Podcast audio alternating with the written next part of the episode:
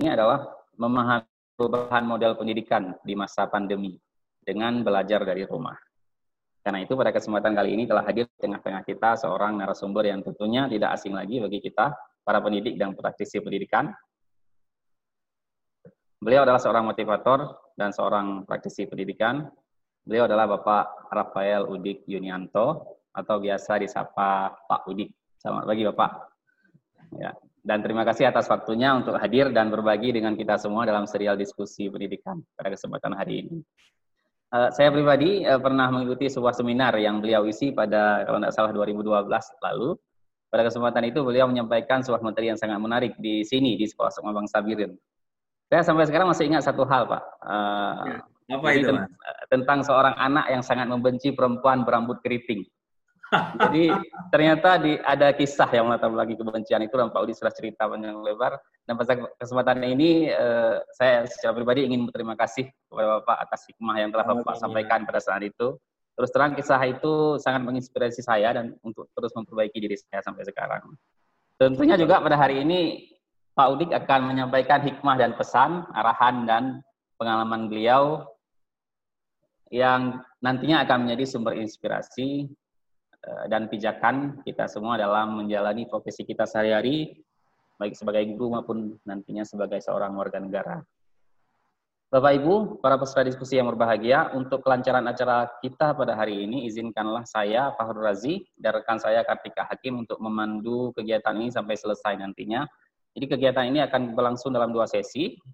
Sesi pertama, Bapak penyaji akan menyampaikan materi beliau selama 30 mungkin sampai 40 menit, fleksibel saja. Demikian juga nanti pada sesi kedua, itu sesi tanya-jawab. Juga akan kita alokasikan waktu selama 30 sampai 45 menit, tapi tetap juga fleksibel. Baiklah, tanpa menunggu lebih lama lagi, saya persilahkan kepada Bapak Udik untuk menyampaikan materinya. Kepada beliau kami persilahkan. Baik, terima kasih Mas Raji. Ya, untuk semuanya, Assalamualaikum warahmatullahi wabarakatuh. Waalaikumsalam. Ya, saya mau menyapa dulu beberapa senior yang ada di sini nih. Senior saya ada Mas Samsir, Mas Kairil, ada Mas Bayu, ada Sandra, orang-orang dari generasi pertama ya.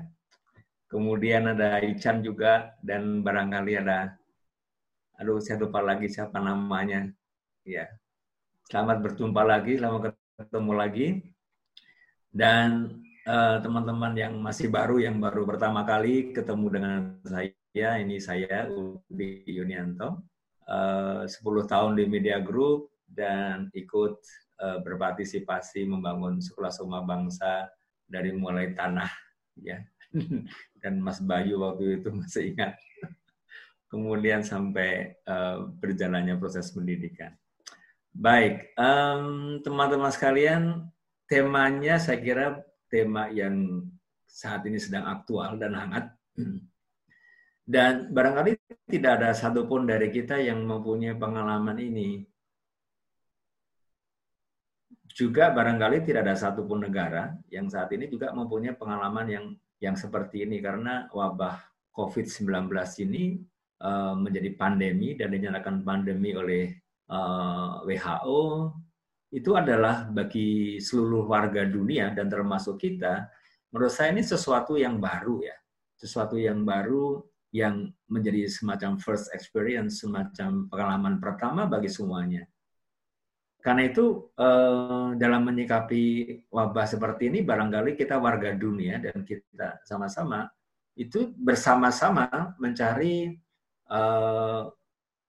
bukan formula, tapi mencari sebuah sikap yang yang penting, yang smart, bagaimana menghadapi ini. Karena belum ada rumusnya, belum ada formulanya, orang juga mengalami ini sebagai sesuatu yang baru, yang juga dialami, di mana kita melihat sekarang negara-negara juga sedang bergulat untuk mengatasi wabah ini.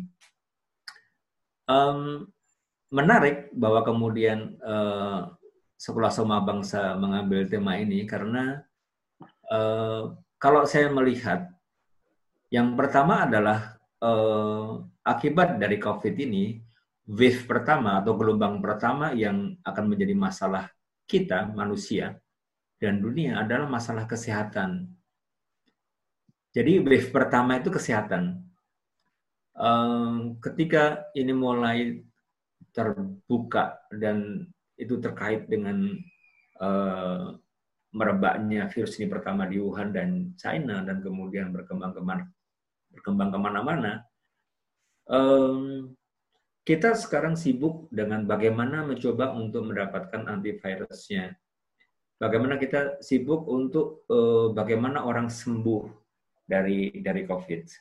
Maka banyak sekali percobaan-percobaan yang dipakai untuk kemudian satu pasti menemukan antivirusnya, obatnya yang sudah dicoba dari Universitas Oxford, dari Amerika, kemudian dari Israel juga, dari China sendiri.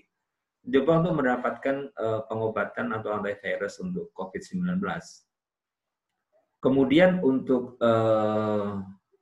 pencegahannya di banyak negara dan kebanyakan itu membuat social distancing, kemudian cara mencuci tangan dan seterusnya.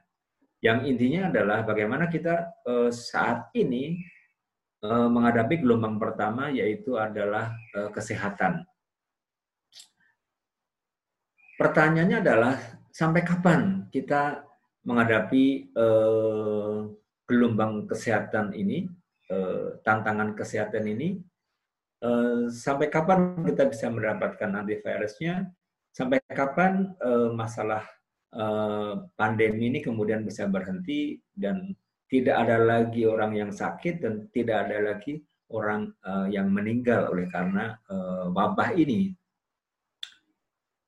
Pertanyaan saya ini sampai sekarang juga masih belum mendapatkan jawaban yang pasti.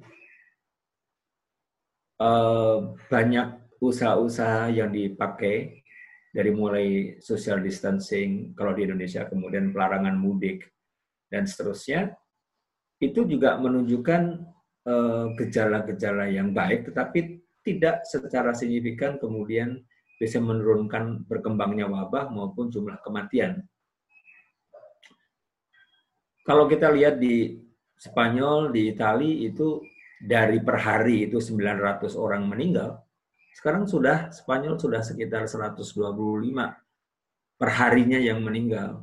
Di Itali juga sudah mulai berkurang dari sekitar 900 sekian, sudah turun sampai ke angka-angka 400-500. Di beberapa tempat menurun. Di Wuhan sendiri sudah mulai reopen, sekolah itu sudah mulai dibuka kembali.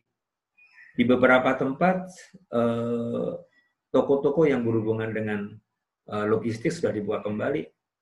Di Jerman juga sudah mulai dicoba untuk memudahkan restriksi, dan kita lihat di mana-mana. Tapi di negara-negara yang lain, wabah ini mulai meningkat dan mulai memuncak sampai ke angka-angka yang sangat fantastis, terutama di Amerika misalnya, itu sudah mencapai kematian per harinya 24 jam itu bisa mencapai 1.300 sampai 1.600. Yang diperkirakan juga akan tambah. Sikap dari negara-negara beda-beda. Ada yang menganggap ini serius, ada yang menganggap ini adalah flu biasa, dan seterusnya. Namun, gelombang pertamanya menyangkut kesehatan ini, ketika itu memakan waktu yang lebih lama lagi, mau tidak mau akan membuat kita masuk ke dalam gelombang kedua yang akan kita hadapi, yaitu adalah gelombang ekonomi. Karena dengan adanya restriksi atau lockdown atau kemudian pembatasan yang lain, kegiatan ekonomi kemudian akan terganggu, tidak seperti biasa. Resesi sudah tanda-tanda resesi sudah mulai kelihatan di beberapa negara.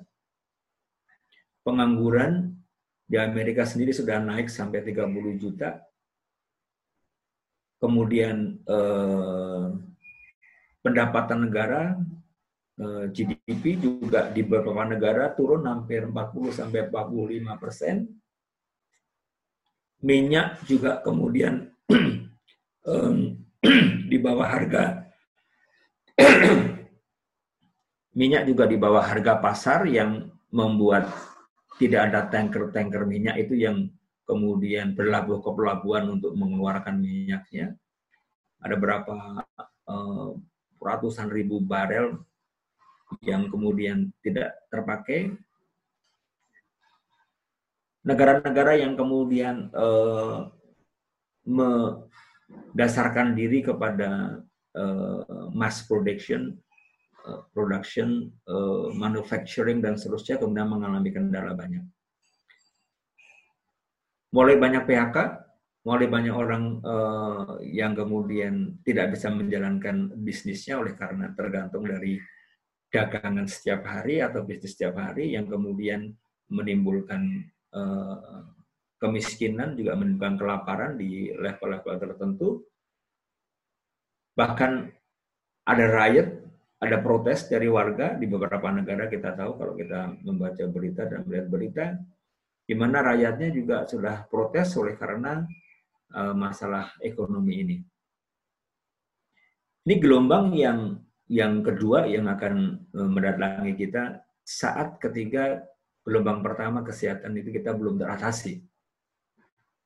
Nah, ketika saling berkelindan, mungkin sudah mulai masuk kesehatan belum selesai, ekonomi sudah muncul. Yang berikutnya yang menyentuh kita adalah gelombang ketiga, yaitu pendidikan. Dengan model yang kemudian sekarang ini terjadi, secara real terjadi, bahwa pendidikan pun terimbas dengan sangat tajam, maka dunia pendidikan pun menurut saya juga mesti menemukan cara atau metode atau model yang tepat untuk mengatasi agar generasi yang mengalami ini juga tidak hilang.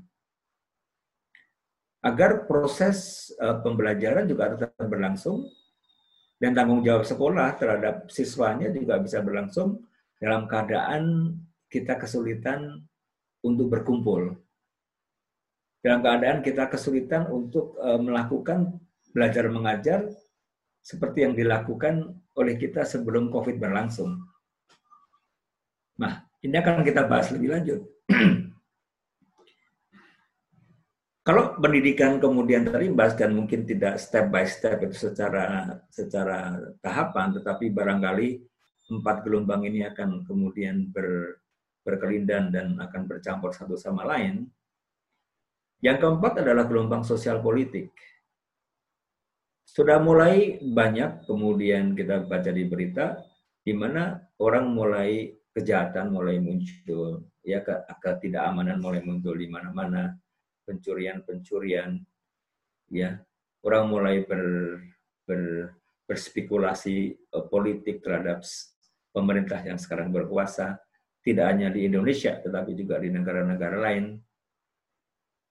mulai muncul pemikiran-pemikiran kritis terhadap apa yang dilakukan oleh pemerintah pada saat ini, ketika entah kesehatan, entah ekonomi, atau pendidikan itu tidak teratasi dengan baik.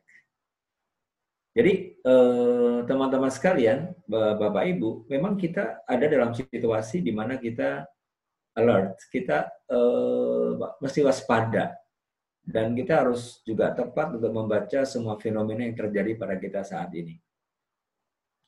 Bagi saya pendidikan tidak bisa dilepaskan dari berbagai macam pengaruh luar biasa yang sekarang terjadi.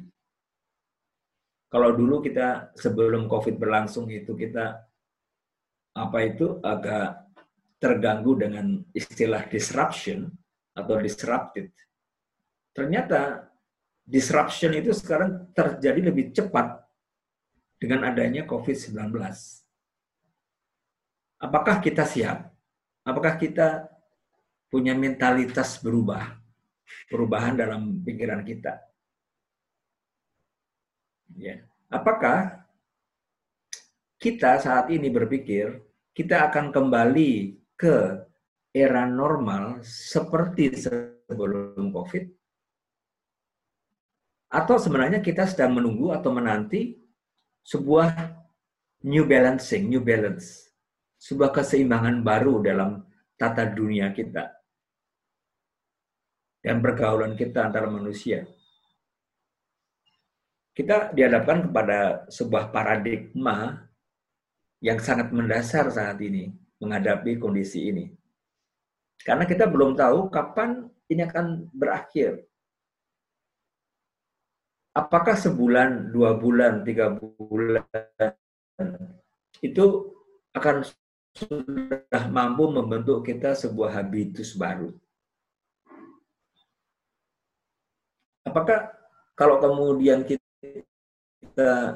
social distancing dan keadaannya seperti ini, kemudian sampai akhir tahun ini, apakah itu tidak cukup membentuk sebuah habitus baru dalam kehidupan pendidikan kita, dalam belajar mengajar, dan dalam mentalitas, kebiasaan, spirit, apapun, yang kemudian sudah mengubah kita. Maka bagi saya, kalau saya cenderung untuk mengatakan, I think we have to prepare for the new balancing era. Karena kalau kita kembali kepada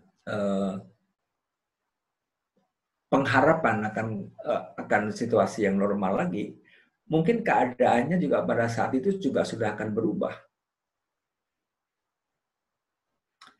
Maka pertanyaan dasar yang harus kita jawab dulu sebelum kita membahas soal teknis adalah, kita sekarang dalam otak kita itu mengharapkan sebuah pengharapan akan kembali ke masa normal seperti dulu lagi, atau kita mempersiapkan diri kita kepada sebuah tatanan baru, sebuah paradigma baru, sebuah balance baru, balancing baru di dalam in everything, dalam seluruh dimensi kehidupan kita. Karena itu kalau kita kembali ke back to normal, kita lihat di dalam PowerPoint saya, kalau kita kembali ke back normal, kita mesti bertanya, kapan kita kira-kira kita akan kembali ke back normal? Ya. Kapan? Sebulan, 2 bulan, sampai akhir tahun? Beberapa lembaga studi, seperti di Singapura, itu memprediksi Juni tanggal 6 itu pandemi di Indonesia khususnya itu akan berakhir. Kalau ilmuwan dari Harvard mengatakan bahwa social distancing itu kemungkinan besar akan berakhir di tahun 2021. Nah, kita belum tahu.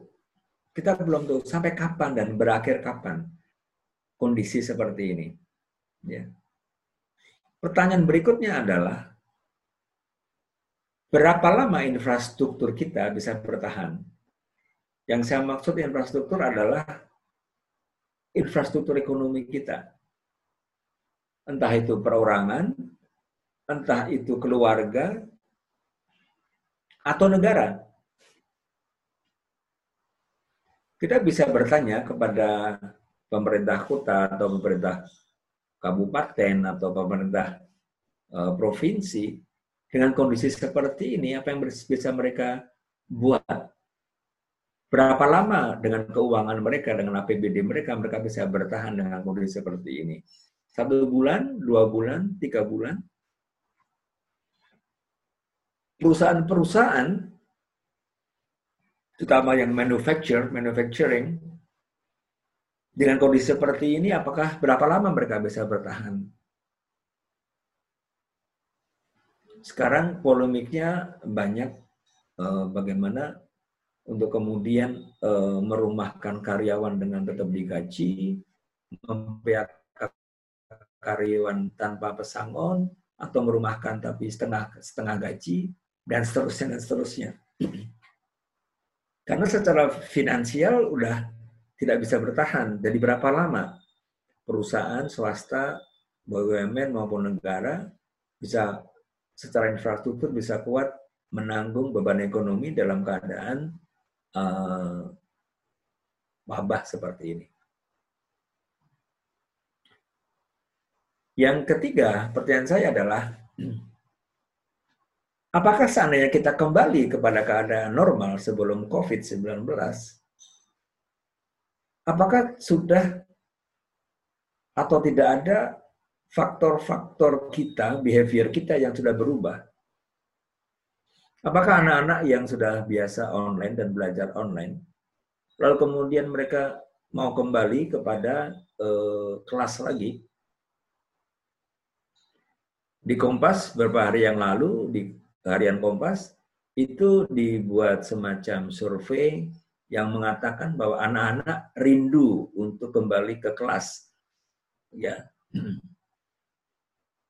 Karena bisa bertemu dengan teman-teman lagi, bercanda, dan seterusnya. Iya, betul. Karena memang itu menjadi sebuah kekurangan lag dalam keadaan kita pandemi dan online seperti ini. Namun ketika ini berlangsung lebih lama, apakah sudah tidak menimbulkan habitus baru dalam diri anak? Sebuah kebiasaan baru, sebuah mentalitas baru dalam diri anak. Yang berikutnya adalah, apakah pola hubungan guru dan siswa akan menjadi sama setelah pandemi COVID atau sesudah pandemi? Karena kalau saya lihat beberapa fenomena yang nanti akan kita bahas lebih lanjut, itu ada perubahan, ya. Di mana secara singkat saya bisa mengatakan bahwa dengan adanya pembelajaran dari rumah ini, hubungan guru sama murid itu lebih egaliter. Lebih egaliter. Dan yang menarik adalah fenomena yang nanti kita bahas lagi adalah bahwa murid-murid yang dulu bertemu di kelas itu menjadi pendiam, tapi ketika online itu menjadi sangat aktif dan tidak pendiam lagi. Ini karena pengaruh online yang tidak langsung bertatap muka atau bertemu muka, sehingga murid-murid siswa juga menjadi lebih berani daripada ketika mereka berhadapan kelas dengan gurunya. Ini beberapa fenomena yang nanti kita harus belajar di sana. Pola belajar mengajar apakah akan terpengaruh atau akan berubah? Ini tantangan kalau kemudian kita mesti berpikir untuk kembali ke normal lagi. Nah, kalau kita sekarang oke, mari kita berpikir ke paradigma yang satunya, bukan kembali ke back normal. Kita berpikir mengenai we prepare untuk new balancing. Oke. Nah, kalau kita ke new balancing, model baru dengan keadaan seperti ini, kita berasumsi katakanlah keadaan ini akan berlangsung lama. Ya, the worst. Nah, bentuk pola yang terjadi akan seperti apa? Ya. Apakah pola hubungan guru dan siswa yang ideal itu seperti apa? Ketiga, semuanya dilakukan melalui online. Ya. Tantangan juga terjadi kepada manajemen sekolah. Mas Bayu yang biasa mengurusi ruang-ruang sekolah yang banyak dan gedung-gedung yang luas di sekolah-sekolah Sukma Bangsa, tiba-tiba gedung-gedung itu kosong. Mau diapakan? Mau dijadikan apa? Manajemen sekolah juga perlu atau tertantang untuk membuat model manajemen sekolah yang barangkali akan sangat lebih efisien.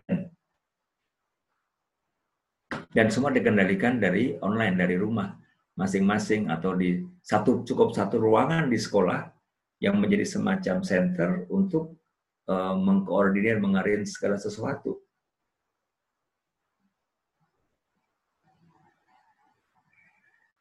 Pemanfaatan ruangan-ruangan yang besar-besar dan seterusnya.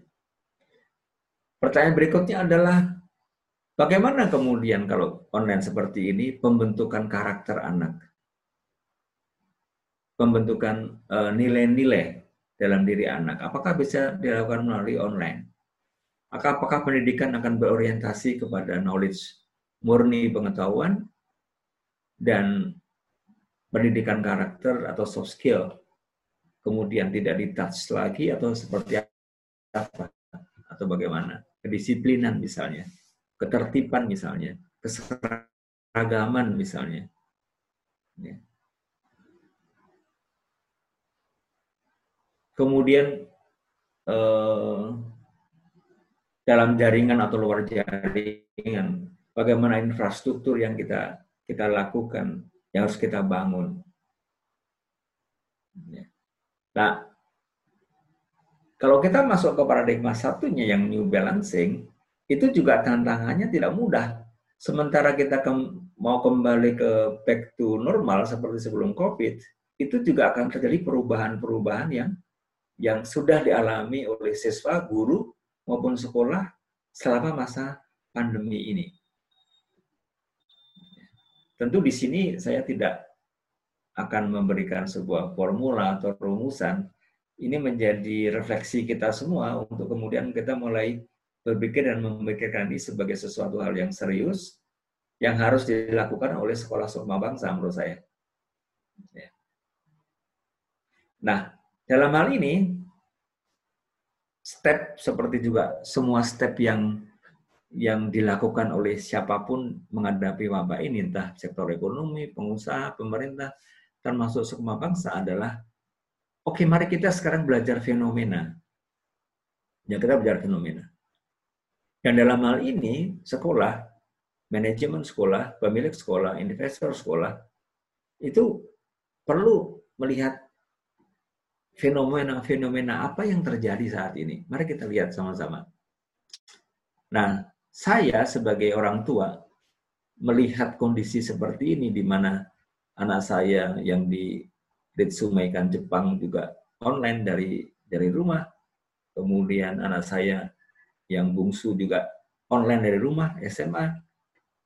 Lalu saya melihat bagaimana mereka online di rumah. Nah, sebagai orang tua ada beberapa gejala yang muncul di saya juga. Nomor satu adalah saya berpikir, oh ternyata mendapat ilmu, mendapat pengetahuan, belajar, itu bisa dilakukan di online. Ya, dilakukan di online. Mereka tidak harus ke sekolah untuk mendapatkan ilmu atau mendapatkan pengetahuan. Dengan guru yang sama, ya, dengan sekolah yang sama, tapi tidak harus ke sekolah. Jadi ternyata proses ini bisa dilakukan online. Ini pemikiran orang tua yang kemudian mendampingi mereka di rumah. Saya juga berpikir sebagai orang tua, ternyata bisa lebih murah loh. Sekolah itu lebih murah loh ternyata. Ternyata dengan anak di rumah saya nggak ngasih uang transport tiap hari. Itu berarti bensin, tol, ya, dan seterusnya. Ya, kemudian nggak ngasih uang saku, ya. Kemudian nggak nyuci seragam lagi, nggak potong rambut lagi, dan dia senang dengan rambutnya panjang dan seterusnya. Oh, ternyata ada banyak hal yang secara finansial terpotong dan itu menjadi murah di luar biaya sekolah sendiri. Dan itu kalau di jumlah dikalikan per hari, dikalikan 22-23 hari, itu menjadi cukup banyak secara finansial. Oh ternyata sekolah bisa lebih murah. Saya nggak perlu membayar gedung, saya nggak perlu membayar untuk perpustakaan, saya nggak perlu membayar untuk lab, saya nggak perlu membayar untuk wifi, dan seterusnya di sekolah. Bisa dilakukan di sekolah. Jadi, oh itu lebih murah. Ini fenomena dari orang tua.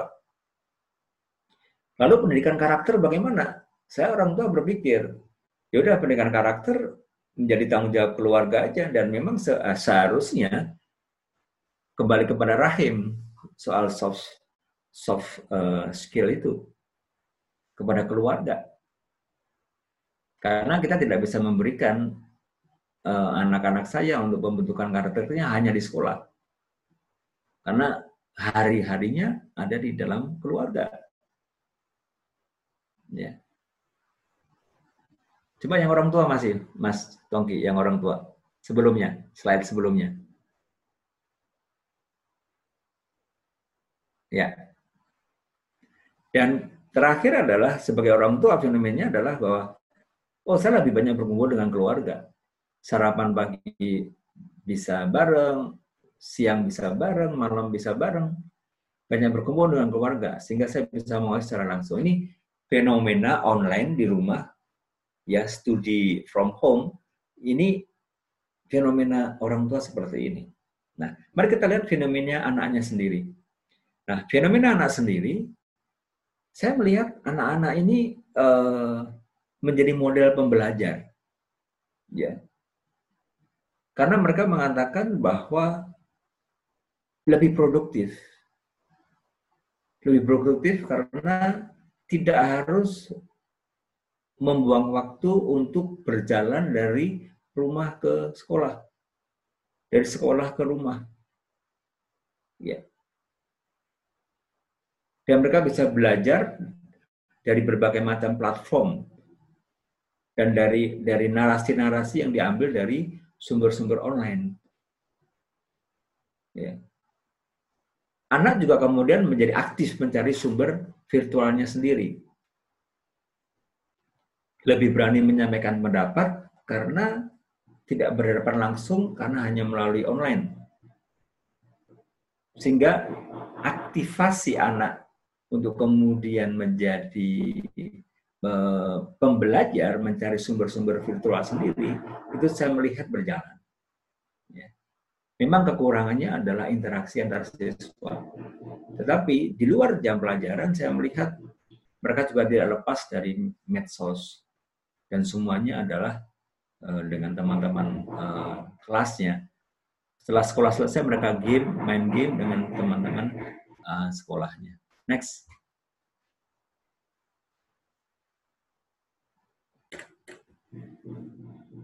Nah, sekarang fenomena guru, mari kita lihat sama-sama. Mungkin saya salah, tapi mari kita lihat sama-sama. Guru, meskipun dengan keluhan atau komplain karena harus belajar sesuatu yang baru, guru dituntut untuk aktif untuk menyiapkan materi pelajaran secara tertulis, menyiapkan materi pelajaran secara lebih dapat dipertanggungjawabkan dalam arti karena harus disampaikan dan dapat direkam dan dapat di copy oleh anak-anak, dan mau tidak mau literer dengan teknologi online, mau tidak mau. Bahkan bagaimana menjadi admin dan menjadi host dalam sebuah pelajaran di kelas itu mau tidak mau harus dikuasai secara teknologi oleh para guru. Ada beberapa guru yang saya tahu bahwa mereka, saya lebih nyaman Pak dengan model ini karena saya juga sangat efektif. Saya bisa di rumah dan saya mengajar dan saya memberi tugas kepada anak-anak dan saya juga bisa sambil memasak, bisa sambil yang lain-lain. Ya. Tapi yang kemudian muncul adalah guru masih sulit untuk menemukan model untuk evaluasi siswa. Jadi siswa kita evaluasi seperti apa ketika online? Karena siswa-siswa ini dengan online, dia banyak sekali kemungkinan-kemungkinan yang bisa terjadi di mana mereka bisa unjuk studinya itu kemudian bisa di engineering oleh karena banyak sumber, sehingga hasilnya menjadi sangat bagus. Ya, sehingga model evaluasi siswa ini pun juga kemudian harus ditemukan oleh guru. Ya. Kemudian membuat daya pikat dan menarik melalui online. Mengajar online dan mengajar di kelas menjadi sangat beda. Ya. Yang dibutuhkan adalah keahlian berkomunikasi oleh seorang guru. Sementara keahlian komunikasi tidak semua bisa dimiliki oleh setiap guru. Ya. Ada guru yang sangat pandai ketika juga dengan peragaan dan seterusnya, ada guru yang kemudian memang hanya pandai untuk berkomunikasi. Ya. Ada beberapa guru yang kemudian mengatakan bahwa ini bagus karena ini saatnya bagi saya untuk mendidik siswa menjadi pembelajar. Saya hanya memberi tugas untuk mencari referensi, untuk membuka website tertentu, untuk mendapatkan artikel tertentu, dan siswa yang kemudian mencari sumber-sumber sendiri. Nah, mari kita lihat ke sekolah. Sekolah juga mendapatkan fenomena. Kita perlu belajar fenomena sekolah seperti apa.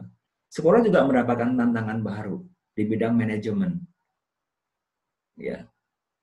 Model manajemen seperti apa yang sekarang efektif, efisien? Apakah model seperti sekarang ini, di mana semuanya dikendalikan dari jarak jauh, sementara sekolah kosong? Ya. Kemudian masalah optimalisasi aset. Ya. Lalu peningkatan infrastruktur teknologi dan pelatihan guru. Dan itu tidak murah. Infrastruktur teknologi, kalau sekolah kemudian membangun dan dijadikan benar-benar menjadi center online bagi proses belajar mengajar, itu infrastruktur teknologinya juga tidak murah. Ini adalah tantangan untuk sekolah. Namun di sisi lain, dia bisa membuat efisiensi sumber daya sekolah, sumber daya pendidikan sekolah. Kadang-kadang tidak perlu lagi, misalnya kayak office boy, tidak perlu lagi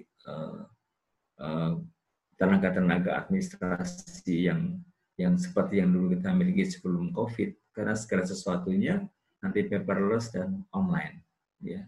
Sekolah juga mendapat tantangan untuk bagaimana membentuk budaya baru, bagaimana dia link dengan guru-gurunya, guru-guru dengan bagian administrasi, sekolah dengan murid, dan seterusnya. Itu harus ada budaya baru yang coba harus dirumuskan, karena ini segala sesuatunya memang baru. Next.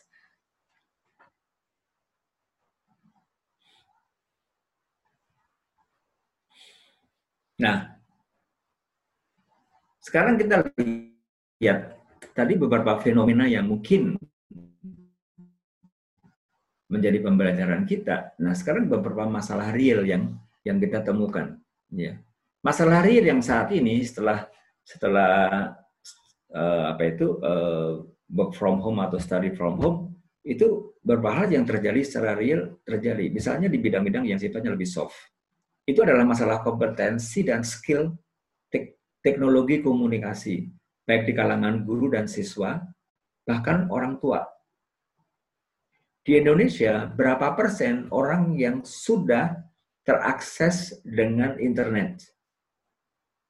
Mungkin di kota-kota besar atau beberapa kota kecil, tapi di daerah-daerah akan menjadi sangat sulit. Dan ketika itu dilakukan, sejauh mana orang tua juga paham dengan teknologi ini, murid juga paham dengan teknologi ini, ya, itu tantangan ke depan. Oleh karena itu kita perlu juga mempunyai peta geografis dari anak-anak tinggal di mana. Apakah mereka punya akses internet atau tidak. Yang terjadi lagi saat ini adalah ternyata siswa ketika belajar online itu juga mempunyai trik-trik unjuk belajar siswa. Ya. Dan banyak kejadian menarik ketika itu diberi tugas oleh guru dan dilakukan oleh siswa, tadi dengan banyak trik-trik, entah trik-trik virtual maupun trik-trik dalam bentuk video atau foto, yang kemudian itu sebenarnya tidak dilakukan, tetapi itu dikirimkan menjadi bagian dari pemenuhan tugas. Ya. Karena guru in distance, dia tidak melihat dan dia hanya dikirimin foto, dan seakan-akan everything itu done. Padahal sebenarnya itu hanya diambil dalam waktu 1-2 detik klik, dan itu sebenarnya tidak terjadi seperti yang diinginkan. Sebuah sekolah yang saya tahu, yang sangat institusi sekolah yang sangat mengutamakan pendidikan jasmani, dia minta foto siswa setelah dia olahraga, setelah dia lari atau apa, itu dia keringatan sebagai bagian dari evaluasi unjuk siswa. Dan dia dengan mudah mengguyur wajahnya dengan air dan difoto, dan seakan-akan itu keringatan. Nah, hal-hal seperti ini, trik-trik seperti ini yang kemudian menjadi pembelajaran bagi kita, evaluasi kita, bagaimana kita bisa membuat sesuatu ini menjadi lebih terdeteksi dan seterusnya. Beberapa anak yang sangat pandai di dalam teknologi online, komputer, teknologi komunikasi, dia sambil satu dia mendengarkan guru, sambil satunya lagi satu layar dia main game. Ya. Jadi dia mendengarkan guru satu layar dan satu layar lagi dia main game, dan dia bisa melakukan dua-duanya. Dan kadang-kadang dititipkan juga kepada kakaknya. Kak, minta tolong ya, Kak. Ya. Nah, ini hal yang muncul, yang menjadi evaluasi kita dengan model pendidikan dari rumah seperti ini yang terjadi. Ya. Lalu berkurangnya interaksi sosial antar siswa, itu memang bisa menimbulkan sifat individualistik. Bagaimana keluarga dan kemudian sekolah mengatasi hal ini? Ini bagian-bagian yang sampai sekarang juga terjadi, tapi kita harus bersama-sama mencari jalan keluarnya. Nah, yang hard, itu adalah tersedianya infrastruktur teknologi. Laptop, HP, jaringan, ya, server barangkali ya. Itu juga tidak murah, ya, tidak murah. Tapi ketika kita berpikir ke depan bahwa kita harus menemukan new balancing, investasi di bidang ini tuh mau tidak mau, ya, mau tidak mau. Jadi menjadi bagian budget mengkompensasi dari biaya-biaya sekolah yang lain. Tapi ini menjadi jiwanya, ini menjadi rohnya, infrastruktur teknologinya. Kemudian letak geografis siswa yang tidak terjangkau jaringan. Ini juga menjadi PR sekolah, pemerintah daerah, atau pemerintah pusat, kementerian, oleh karena ketika ini kita lakukan dan kita sepakat untuk melakukan pendidikan model ini, maka harus ada satelit yang menjangkau seluruh daerah-daerah yang terpencil itu. Yang terakhir adalah budget. Budgetnya itu juga harus sangat diperhitungkan dan efisien juga. Nah, ini beberapa hal yang saat ini kita alami, yang kita lihat ya dalam keadaan kita belajar atau bekerja dari rumah. Dalam konteks pendidikan sekolah sukma bangsa, ini sebuah tantangan baru dari berbagai segi. Dari sisi sekolah, dari sisi siswa, dari sisi guru. Dan tidak bermaksud untuk memberati Anda sekalian, teman-teman sekalian dengan pikiran-pikiran saya. Tapi menurut saya itu layak untuk kita pikirkan. Ini saja pengantar dari saya, Mas Razi. Ya, maaf saya tidak melihat. Terima kasih. Tidak melihat waktu. Nggak apa-apa, kita fleksibel saja Pak Udik. Ya, oke.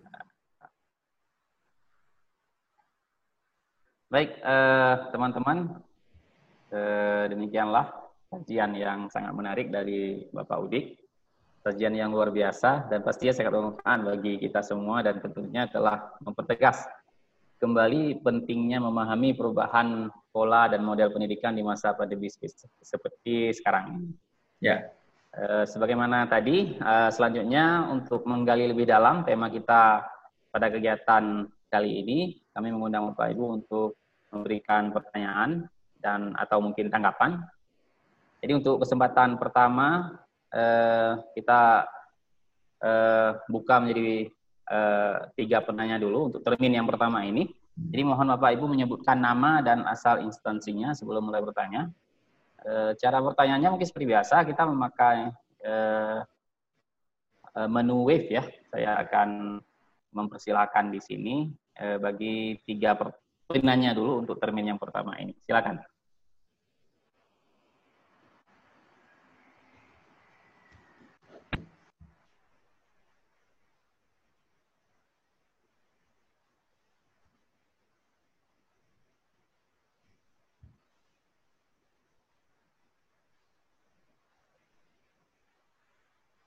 Pak Khairi sudah mengangkat tangannya.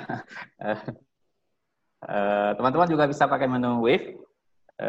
Saya catat dulu dari Pak Khairil. Ada lagi, Bapak Ibu? Kita kumpulkan 3 orang dulu ya untuk termin yang pertama. Silakan gunakan menu Wave. Pak Razi, itu sudah ada Ibu Ican dan Ibu Elvi Rahayu juga mengangkat tangan. Oh, baik. Ya, baik Ibu Ican.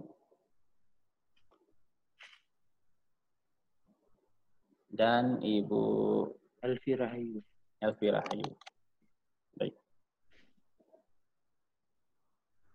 Kita persilakan kepada penanya yang pertama dulu.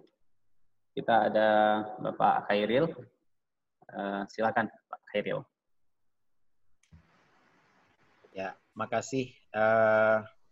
Razi, lama tak jumpa ya. Long time no see.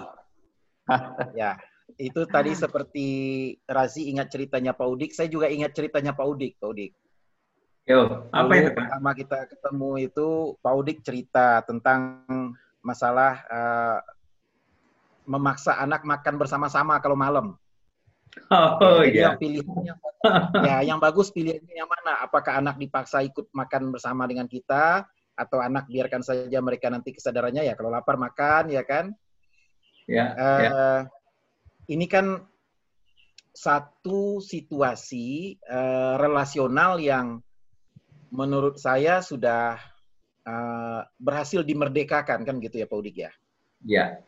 Nah, sementara dalam situasi relasional kebanyakan keluarga di Indonesia menurut ya belum ada surveinya tapi anggapan saya situasi relasionalnya tidak semerdeka itu Pak Udik.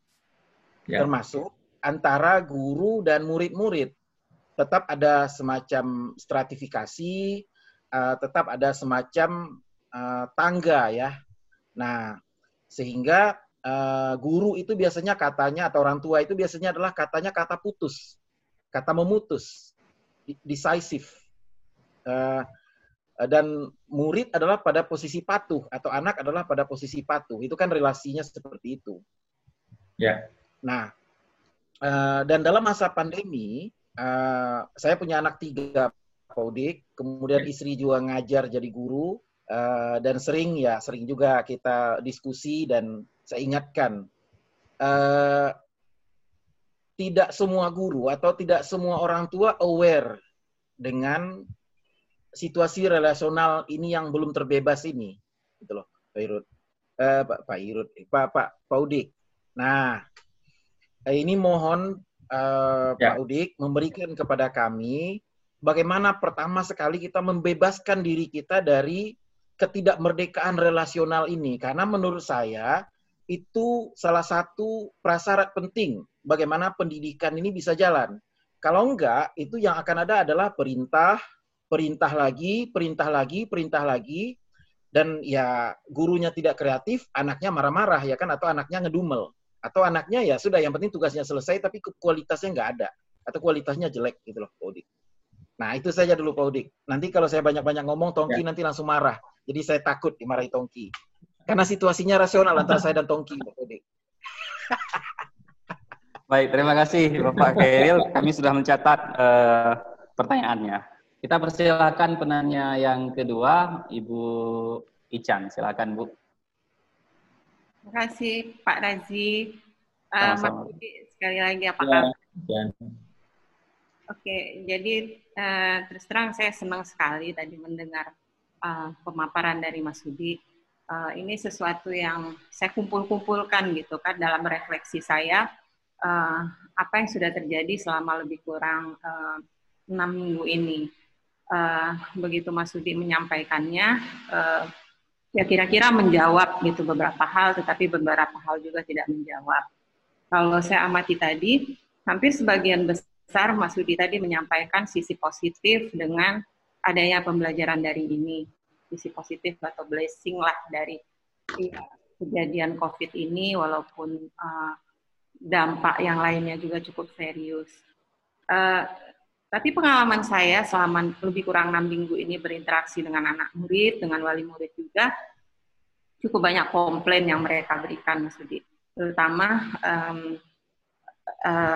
interaksi anak dengan murid itu sendiri yang kalau di sekolah bisa dilakukan secara langsung dan dengan teman-teman mereka. Jadi selama ini, selama lebih kurang 6 minggu ini, guru-guru merasa kok lebih sulit gitu loh, lebih sulit dan lebih banyak efek negatifnya anak-anak itu tidak berangkat ke sekolah daripada anak-anak belajar dari rumah. Mungkin ada hal-hal yang tips yang mungkin Mas Sudi bisa berikan kepada kami, pada saya lah sebagai guru yang berhubungan dengan orang tua murid, dengan keluhan-keluhan yang lebih kurang mengatakan kalau lebih baik murid itu belajar di sekolah daripada di rumah, dan mengatakan kalau belajar dari rumah itu lebih banyak efek negatifnya, which is sedikit berbeda dengan apa yang Mas Sudi tampilkan tadi. Mungkin itu aja Mas Sudi, makasih. Terima kasih Bu Ican atas pertanyaannya, sudah kami catat. Kita lanjutkan ke pertanyaan yang ketiga. Ada Ibu Elvira Hayu, dipersilahkan. Assalamualaikum warahmatullahi wabarakatuh. Waalaikumsalam warahmatullahi wabarakatuh. Salam kenal Pak Udik. Ya, Bu Elvira, salam kenal. Belum pernah ketemu langsung dengan Bapak, baru cuma dengar-dengar saja. Saya biasa dipanggil Bu Ayu, saat ini ngajar di Sukma PD. Khusus pelajaran bahasa Indonesia. Tadi maaf juga saya terlambat ikut karena lagi ngejar rekap nilai dan akhirnya dipanggil Mas Tongki. Terima kasih Mas Tongki. Dan alhamdulillah tadi saya ketemu pas poin yang sebenarnya sudah saya rencanakan mau tanya juga Pak tentang berbagai fenomena-fenomena tadi Pak. Ada fenomena dari pihak orang tua, sekolah, software dan seterusnya. Nah, ini yang fenomena orang tua, yang kebetulan saya juga wali kelas. Yang poin, fenomena itu poinnya lebih murah. Artinya di pihak orang tua itu tidak ada no transportasi, no uang saku, dan lain-lainnya. Gitu. Itu seharusnya benar-benar membuat tanda petiknya hemat biaya di pihak orang tuanya. Tapi justru kami menemukan, saya pribadi ada 1-2 siswa yang jarang sekali ikut di KBM daring ini dengan alasan tidak ada paket. Sementara kita tahu bahwa orang tua siswa tersebut, kedua-duanya adalah berasal dari orang tua yang cukup mampu. Nah, bahkan sebelumnya jika kita KBM langsung, setiap kita meminta anak-anak membawa gawainya, anak tersebut selalu kuotanya ada, selalu ada. Gitu. Tapi giliran kita sekarang KBM daring, malah sering kejadian nggak ada kuota, sudah habis ke guru-guru sebelumnya, banyak alasannya gitu. Nah, kebetulan kita coba pancing, saya coba pernah juga sama wali siswa juga seperti itu, mereka juga melaporkan seperti itu. Nah, gitu. Alasannya ya kebanyakan guru-guru video, kebanyakan aplikasi ini itu kuota cepat kali habis dan seterusnya. Padahal di sisi lainnya orang tua sudah namanya orang tua, apa yang harus kami sampaikan atau bagaimana cara memberikan pengertian ke orang tua tentang hal-hal tersebut. Yang kedua Pak, satu lagi yang fenomena di siswanya Pak. Fenomena di siswa yang poin siswa lebih banyak waktu untuk dia menggoogling, mencari informasi di luar sana. Tapi saya ketemu kemarin ujian siswa kelas 12 itu, malah ada 1-2 siswa yang tidak mengisi ujian saya. Nah, padahal itu ujiannya kami sudah diingatkan oleh kepala sekolah dan kurikulum untuk membuat soal yang siswa itu dia bisa menggoogling, bisa berdiskusi dan seterusnya. Hanya saja tidak kopas 100%. Nah, anak itu tidak menjawab sama sekali. Kemudian 2 hari setelahnya setelah habis saya periksa, baru saya ketemu masalah itu dan saya japri anaknya. Saya tanyakan, nak, kenapa poin ini dan ini kamu tidak isi? Saya tanyakan. Mungkin tidak terkirim ke email saya. Dan jawabannya, saya tidak tahu isinya apa, Bu. Jawabannya gitu. Baik, baik. Terus saya kasih tahu, loh kan open googling, open teman-teman dan seterusnya. Yang penting tidak boleh copy paste, saya bilang seperti itu. Tapi tetap jawabannya itu nggak bisa jawab, saya udah lihat-lihat tapi saya bingung katanya gitu. Dan seterusnya. Nah, yang sedihnya itu adalah satu dari anak ini termasuk anak yang teknologinya bagus setahu saya gitu. Di sekolah itu anaknya teknologinya bagus. Oke, itu saja Pak. Dua hal, baik, fenomena di orang tua dan fenomena di siswa yang ingin saya tanggapan Bapak. Terima kasih Pak Udik. Assalamualaikum. Baik. Waalaikumsalam. Terima kasih Bu Elvi Rahayu. Kami persilakan kepada Bapak Udik untuk menjawab tiga pertanyaan pada termin yang pertama ini. Baik. Silakan, terima kasih. Terima kasih Mas Kairil, Ican, kemudian Ayu. Pertanyaan dari Mas Kairil ini dalam ya. Ini dalam. Dalam banget katanya. Soalnya begini, tujuan akhir dari pendidikan itu kan pembebasan sebenarnya, Mas. Ya. Tujuan akhir pendidikan itu kan pembebasan. Artinya adalah bahwa siswa itu berhasil menemukan siapa dia, keluar dari seluruh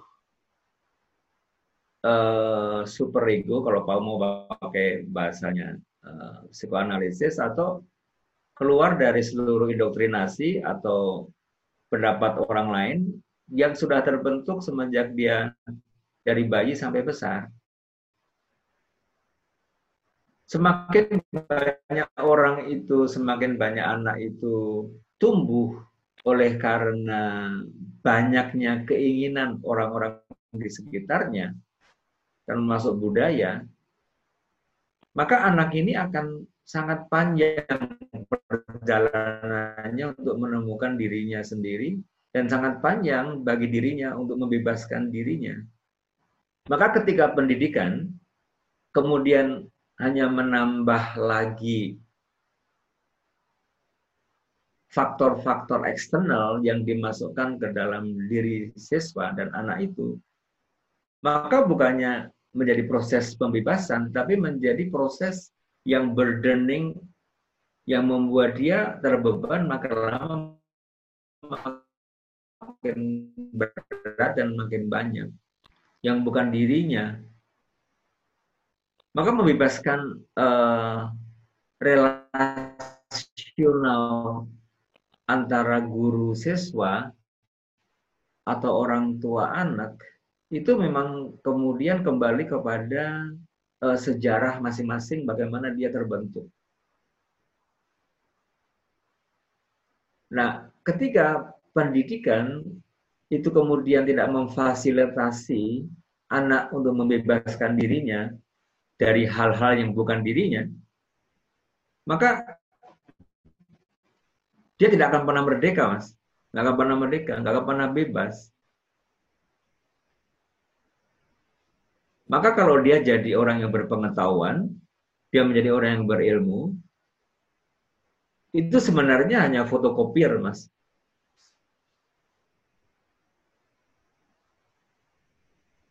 Dia tahu banyak karena dia memfotokopi aja apa pendapat Thomas Alva Edison, apa pendapatnya misalnya ilmuwan lain, Albert Einstein, atau pendapatnya siapa lagi.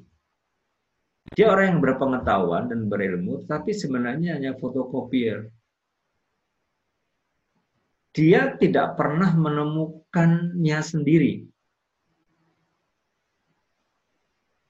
Sementara yang kita inginkan dari siswa atau murid adalah seorang yang punya spirit pembelajar. Dia mau belajar, menemukan sendiri. Apapun dalam hidupnya, tapi dia temukan sendiri. Dia experiencing it,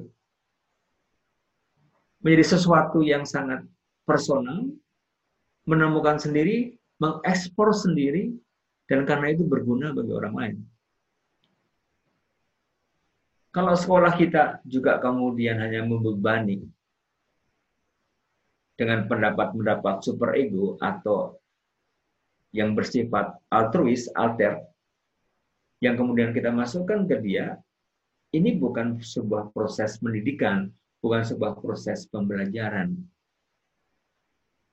Lebih parah lagi kalau kemudian sistemnya meminta kinerja siswa itu berdasarkan dari hal-hal seperti ini yang sifatnya kumulatif atau sifatnya kuantitatif, bukan dari sebuah pencarian. Tugas guru kan memberi api. Tugas guru memberi api kepada siswa bagaimana dia belajar sendiri. Menurut saya, pendidik, guru, orang tua, siapapun, tidak pernah bisa untuk membelajari siswa apapun. Tidak pernah bisa. Kecuali siswa itu mau belajar sendiri. Selama siswa itu nggak mau belajar sendiri, yang kita kasih itu hafalan. Itu di otak. Nggak akan mengubah apa-apa. Nggak akan mengubah dirinya, nggak akan mengubah dunia menjadi lebih baik. Karena dia fotokopier.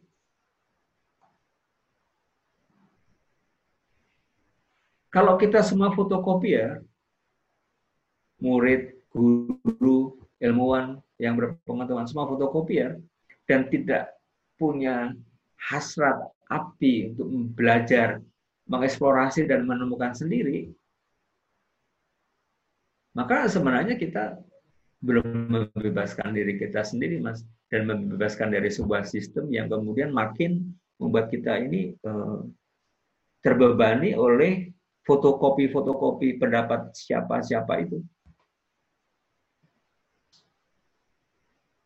Susahnya kita tuh makin senang kalau membuat tulisan, membuat skripsi, itu kalau ngutip A, ngutip B, ngutip C, ngutip D dari orang-orang terkenal. Seakan-akan Anda terkenal. Bukan. You just a photocopier. You are not ilmuwan dalam pengertian bahwa Anda menemukan sendiri. Banyak orang yang tapi ini semuanya kan diskusi orang-orang dewasa. Banyak yang titelnya banyak.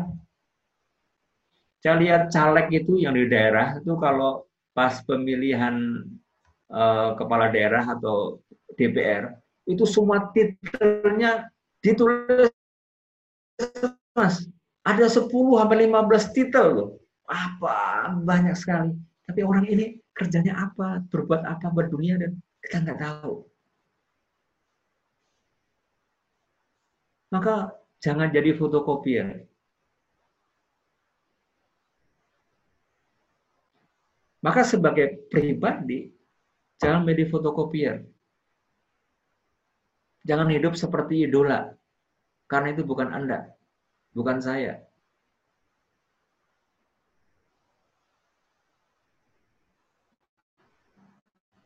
You just explore, you just experience. Dan dari situlah kita bebas merdeka untuk menikmati banyak hal di ilmuwan B, C, A, atau B. Maka pembebasan relasional itu memang kemudian tidak tergantung dari orang lain. Tergantung dari diri saya sendiri. Kalau relasi Mas Tongki sama Mas Kair itu ada relasi rasional, untuk menjadikan sebuah relasi emosional, itu tidak tergantung dari luar, tapi tergantung dari saya sendiri. Bagaimana saya kemudian berubah, membuka diri. Siapa yang bisa membebaskan? Ya saya sendiri. Maka ketika kita berhadapan situasi seperti ini, Mas, lalu kemudian ada orang-orang yang bertahan, itu bagi saya wajar. Ya, Mbak Ican juga bilang bahwa ya orang tua lebih suka anaknya di sekolah, for sure. Saya nggak repot kok di rumah. Istri saya nggak perlu masak. Ya. Dan seterusnya. Nah, kita mesti melihat apa sebabnya. Kenapa orang tua mengatakan bahwa lebih baik siswa di sekolah. Kenapa para investor sekolah, ketika sekolah menjadi bisnis, itu lebih suka sekolah berlangsung seperti sebelum COVID? Ya pastilah karena alasan ekonomi. Tinggal motivasinya apa? Bahwa kemudian seperti dikatakan Mbak Ayu, bahwa ternyata masalah kuota bermasalah. Sementara ketika sekolah ada kuota, ketika untuk game ada kuota, ya. Kemudian siswa tidak mengisi googling dan seterusnya. Ini kan fenomena gejala-gejala yang kemudian perlu kita amati. Tapi kita jangan terbentur kepada sebuah alasan yang sifatnya teknis. Kita sebagai pendidik, sebagai sekolah, mesti menemukan apa alasan dasarnya. Mengapa itu terjadi? Kenapa orang tua mengatakan bahwa lebih baik ke sekolah? Kenapa si anak tidak mau googling? Kenapa dia orang tua tidak memberikan paket kuota? Ketika tidak ada perubahan paradigma yang lebih dasar terhadap pendidikan itu sendiri, maka masalah-masalah teknis seperti tadi akan muncul. Karena belum ada kesadaran yang muncul. Ketika pendidikan kita membebaskan siswa, membebaskan gurunya juga, untuk kemudian menemukan dirinya sendiri di tengah alam semesta ini, di tengah dunia yang serba seperti ini, but he explore, she experience, menemukan sendiri, oh begini, oh begitu, mengenai kehidupan. Lalu dia mandiri dengan itu, dia menjadi inovator, dia berdiri di atas kakinya sendiri dan tidak tergoyahkan. Bukankah itu tujuan pendidikan? Bukan untuk mencetak orang-orang fotokopier. Selama kita di situ, Mas, maka pembebasan relasional itu tidak akan terjadi. Lalu ketika budaya kita lebih banyak instruksional, budaya kita lebih banyak transaksional. Ya. Ini ibu, bapak biayai kamu supaya nanti kalau kamu sudah kaya, bapak ibu tua, kamu pelihara bapak ibu. Ketika relasinya transaksional, maka pembebasan tidak akan terjadi. Karena kita memaksa seseorang, anak atau siswa, untuk melakukan sesuatu yang bukan dari passwordnya Zoom ini, from within. Ketika kita membuat si anak gagal bertindak melakukan sesuatu from within, we have failed.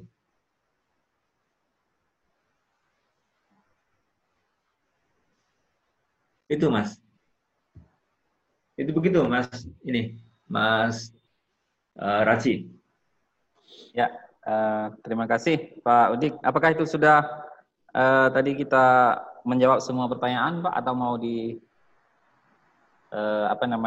dibedakan satu persatu. Tadi khusus mungkin mengena sekali dengan pertanyaan Pak Khairil. Iya.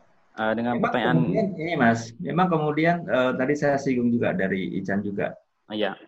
Komplain dari orang tua di mana lebih baik belajar di sekolah dan seterusnya. Tapi memang kita harus mencari alasan yang lebih tepat mengapa orang tua mengatakan demikian. Ya. Saya khawatir kalau alasannya sangat teknis. Tadi saya sebutkan ya karena masak dan seterusnya. Tapi kita mesti menemukan yang lebih dalam lagi. Kenapa? Karena ini menjadi basis kita untuk memberikan keputusan. Ya, maka Ican mesti tanya kepada orang tua lebih dalam lagi why-nya. Termasuk Ayu harus tanya why-nya. Kenapa tidak ada paket untuk kuota ketika itu terjadi ada sekolah online?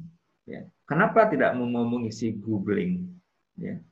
Nah, ketika pertanyaan-pertanyaan itu secara kita mendapatkan jawabannya yang tidak sekedar jawaban, maka itu bisa menjadi fenomena. Kalau katakanlah sebagian besar dari 30 murid semuanya tidak mengisi googling, ya, yang diminta dari Googling, maka pertanyaannya ada di guru. Kalau 40 murid, 39 tidak mengisi, artinya persoalannya di guru, bukan di murid. Tapi kalau 40 murid, 39 mengisi, 1 tidak mengisi, persoalannya bukan di guru, tapi di murid itu. Nah, bagaimana guru membuat daya pikat? Bagaimana guru membuat ini menjadi menarik online ini? Ya, situasi kita seperti ini, Mas. Harus mencari. Bagaimana caranya? Ya, apakah diputarkan film?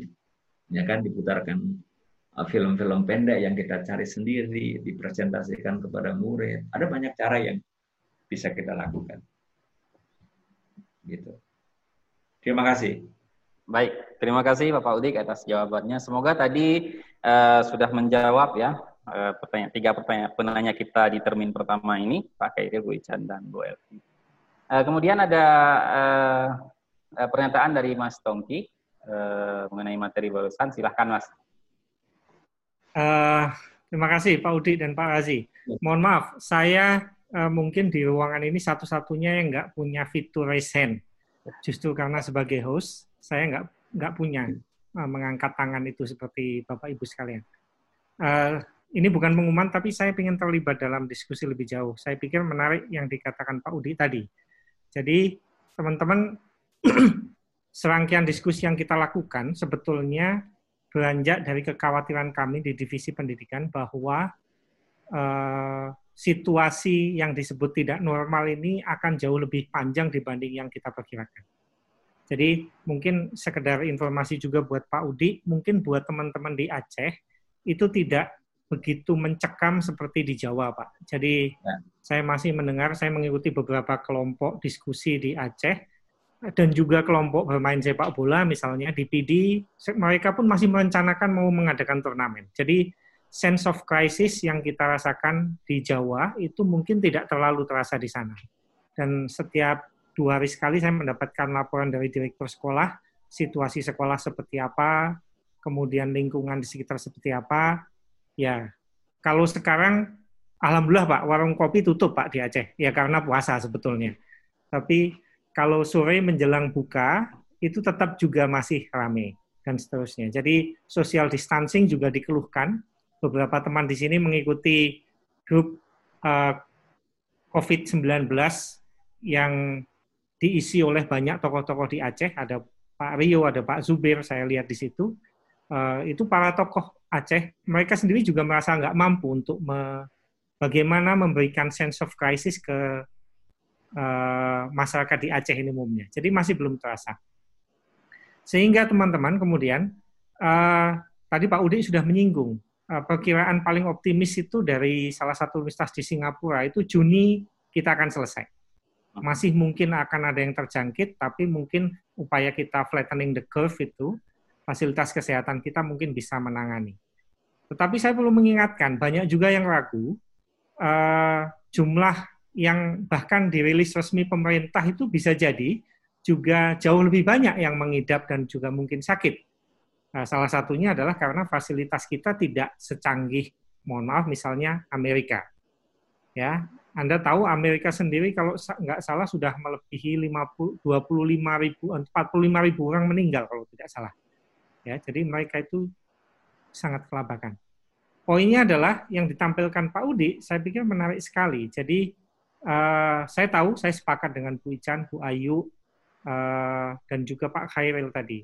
Salah satu hambatan teknisnya itu memang adalah ada disparitas atau ketimpangan akses internet memang di negara kita ini ya.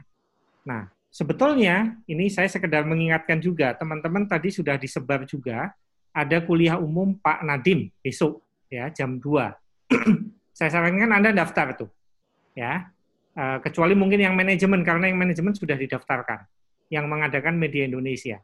Sebenarnya saya pengen tahu, apa kemudian strategi dan juga langkah Kemendiknas dalam hal ini untuk mengatasi ini? Saya sepakat dengan Pak Udik. Pandemi ini kemudian mengubah beberapa aspek fundamental dari penyelenggaraan pendidikan. Dan saya tahu kita semua kelabakan untuk itu.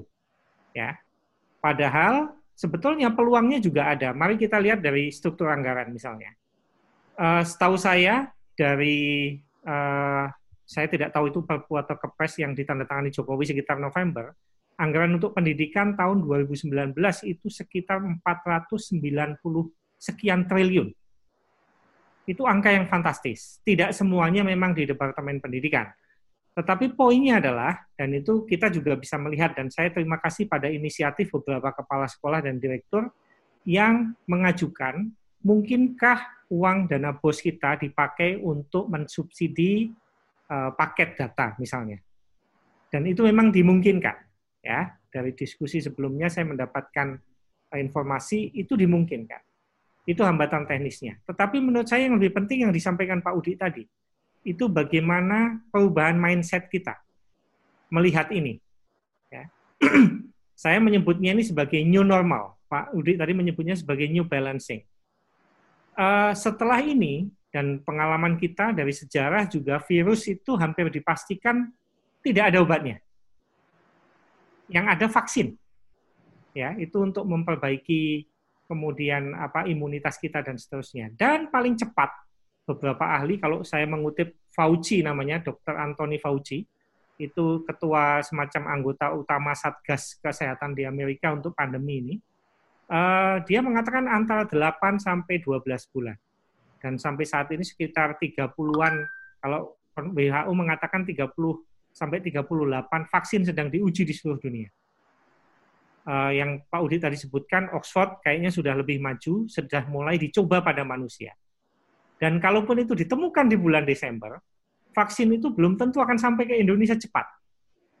Belum tentu juga semua orang akan ini bisa diproduksi massal. Artinya, saya lebih suka untuk memperkirakan situasi yang so-called kita sekarang ini tidak normal, ini akan berlangsung, itu akan jauh lebih lama yang kita perkirakan. Tapi di sisi lain juga mari kita optimis. Mungkin sekolah akan dibuka.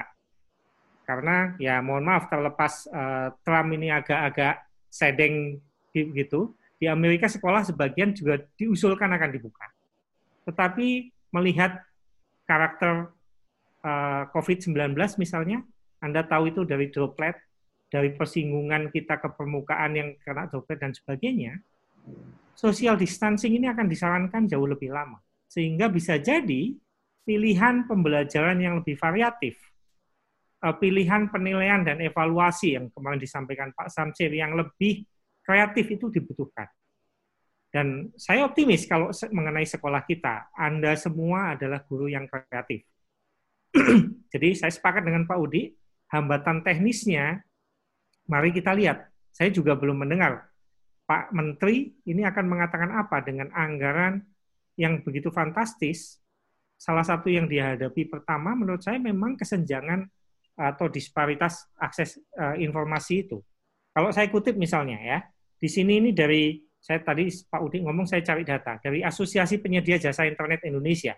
Tahun 2018 ada 171 juta lebih rakyat Indonesia sudah punya akses internet.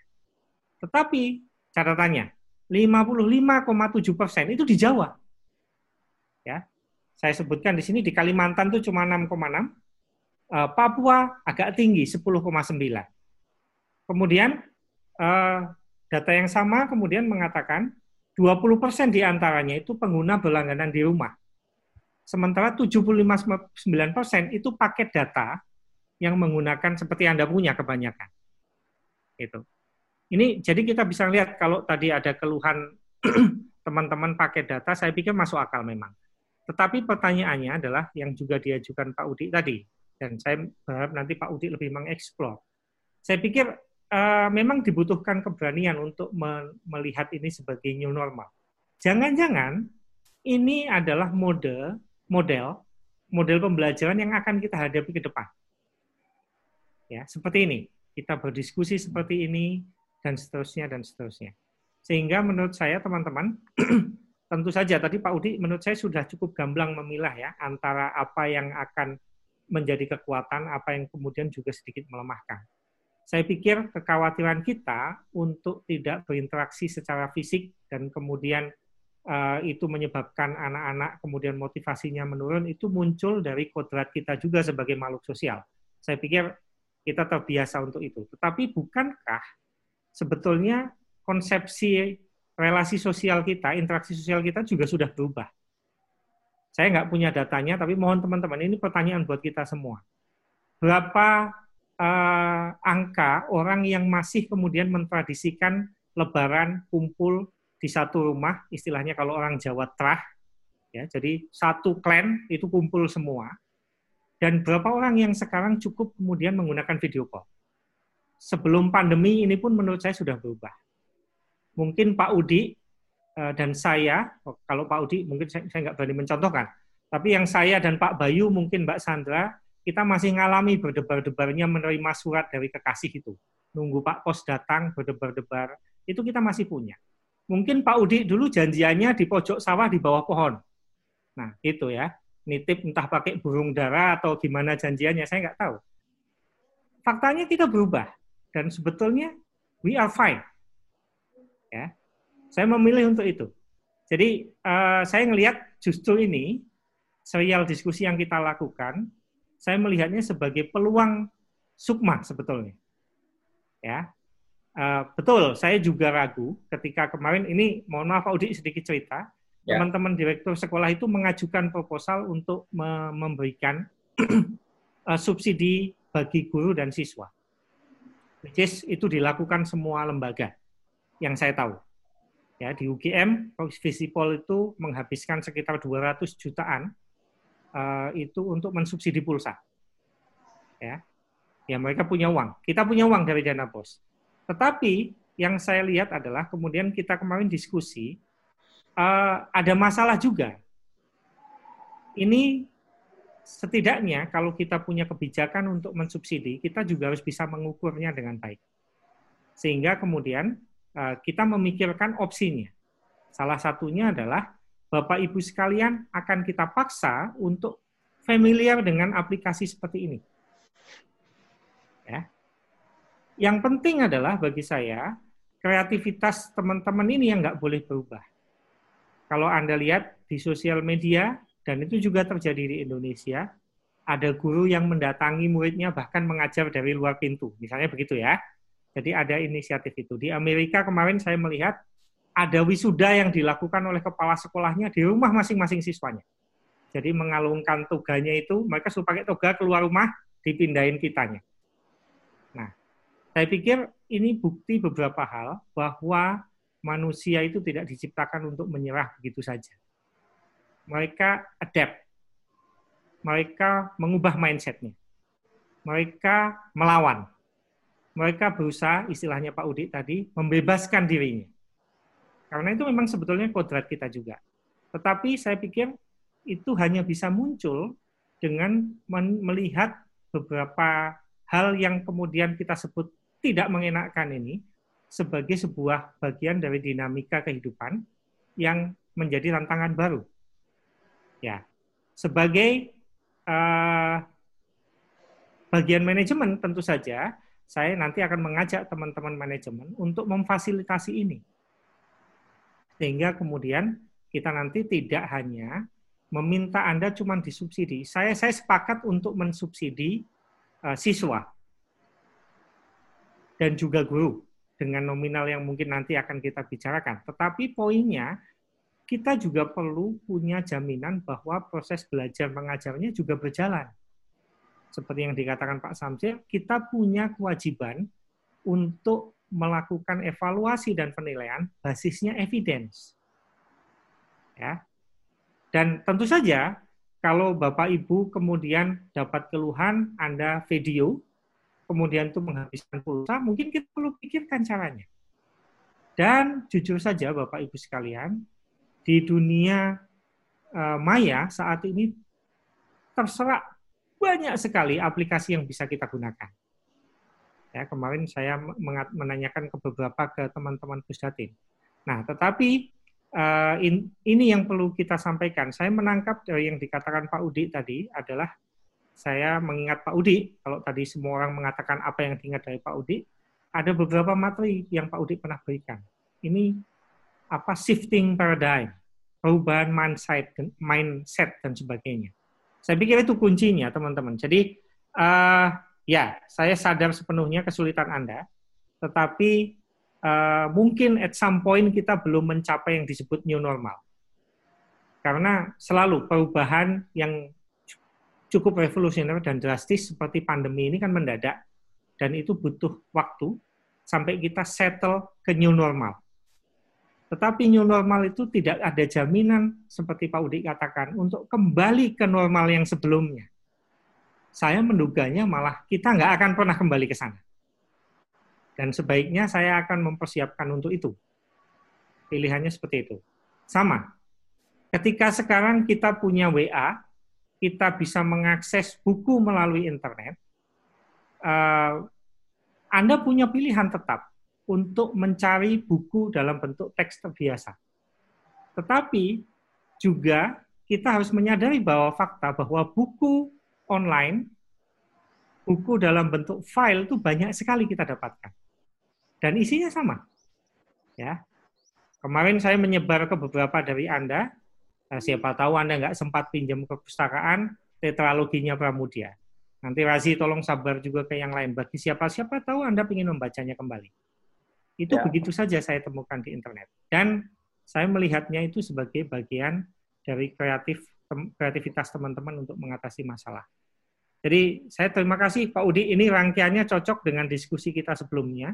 Mungkin nanti bisa jadi Pak Udi akan kita kasih kesempatan untuk memberikan mungkin cara dan tips bagaimana kita mengubah mentalitas kita. Karena kalau sekali lagi teman-teman, mengutip beberapa banyaklah penulis, mulai Harari, ataupun kemudian World Economic Forum ketika mereka menuliskan tentang skill apa yang dibutuhkan untuk pendidikan abad 21, saya pikir nggak bergeser dari itu.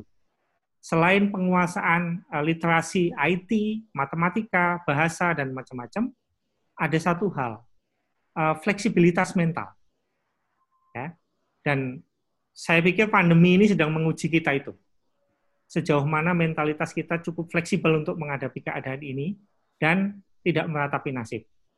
Saya pikir upaya kita kayak gini, Anda mempunyai cara untuk menjangkau siswa dengan WA, apapun itu, yang paling sophisticated atau yang masih paling jadul. Selama itu muncul dari kreativitas Anda, itu jauh lebih baik daripada tidak mengatakan apa-apa. Jadi, daripada kita mengutuk kegelapan, lebih baik kita menyalakan lilin.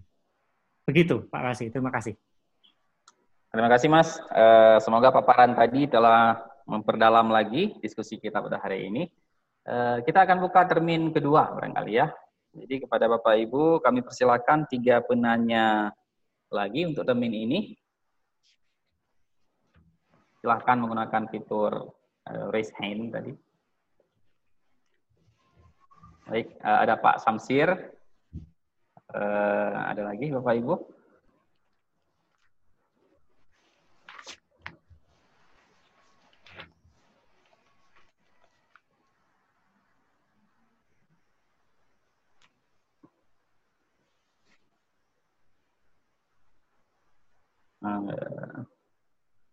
Baru 1 orang.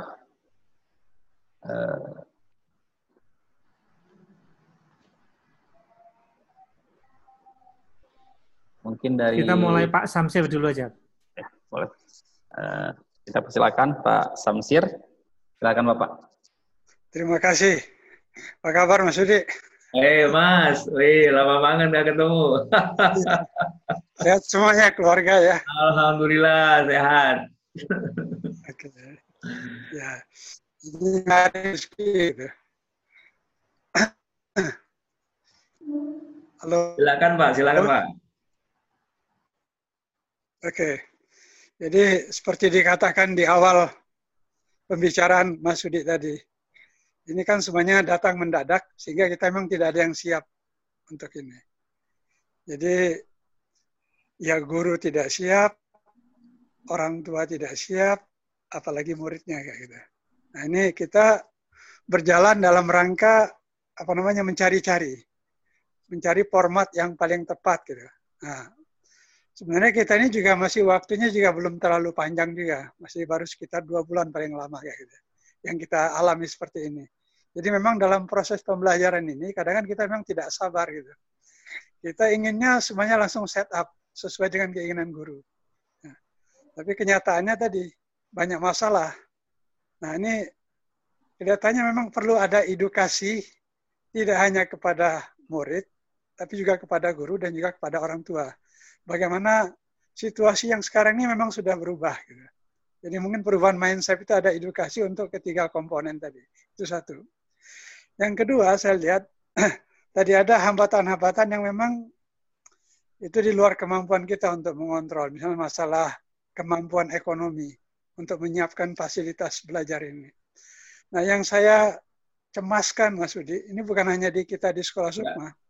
Dari diskusi-diskusi awal kita dengan guru-guru memang sudah ditemukan banyak sekali orang tua murid memang tidak sanggup untuk menyediakan fasilitas ini.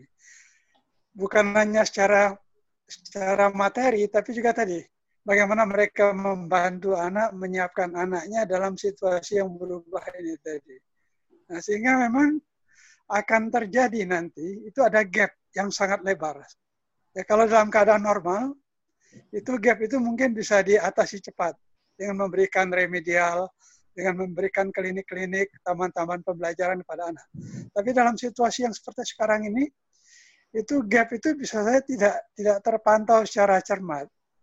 Nanti akan makin melebar keadaannya kayak gitu. Nah ini gimana nih tip-tipnya Mas Udi mungkin ini yang bisa disampaikan. Terima kasih, itu aja Mas Udi. Ya. Baik, terima kasih Bapak Samsir. Mungkin langsung ditanggapi oleh Bapak Udik, karena teman-teman juga mungkin sedang menyiapkan pertanyaan. Silakan Bapak. Ya, Mas Samsir, terima kasih sekali. Sebenarnya dari Mas Samsir ini tidak ada pertanyaan, Mas Razi. Itu menguatkan beberapa sinyalemen yang kemudian saya buat dan saya sampaikan. Memang kita tidak tahu, ya. Kita tidak tahu masa depan berikutnya seperti apa gitu loh. Tapi di sisi lain juga ketika kita tidak tahu, kenapa kita khawatir gitu kan? Ketika kita tidak tahu, kenapa kita takut, ya kan? Jadi mari kita, yang penting adalah bagaimana sekarang sebuah komunitas, ya. Karena di masa-masa ketika ada krisis apapun, sosial, politik, ekonomi, atau apa, yang akan surviving itu justru komunitas-komunitas kecil yang mampu menghidupi. Jadi untuk menemukan apa yang terbaik adalah bagaimana komunitas, kalau ini sekarang misalnya SSB, Sekolah Sukma Bangsa, bagaimana komunitas ini juga makin solid untuk menemukan peluang yang disebutkan oleh Mas Tongki tadi. Kita tidak bisa dalam kondisi seperti ini, seperti Mas Samsir bilang, karena kita semuanya ini baru dan mendadak, kita tidak tahu, kita semua tidak siap. Nah, bagaimana komunitas SSB ini kemudian bisa menemukan peluang dan menemukan jalan yang terbaik untuk proses berikutnya? Kita nggak bisa mengharapkan dari orang lain formula itu.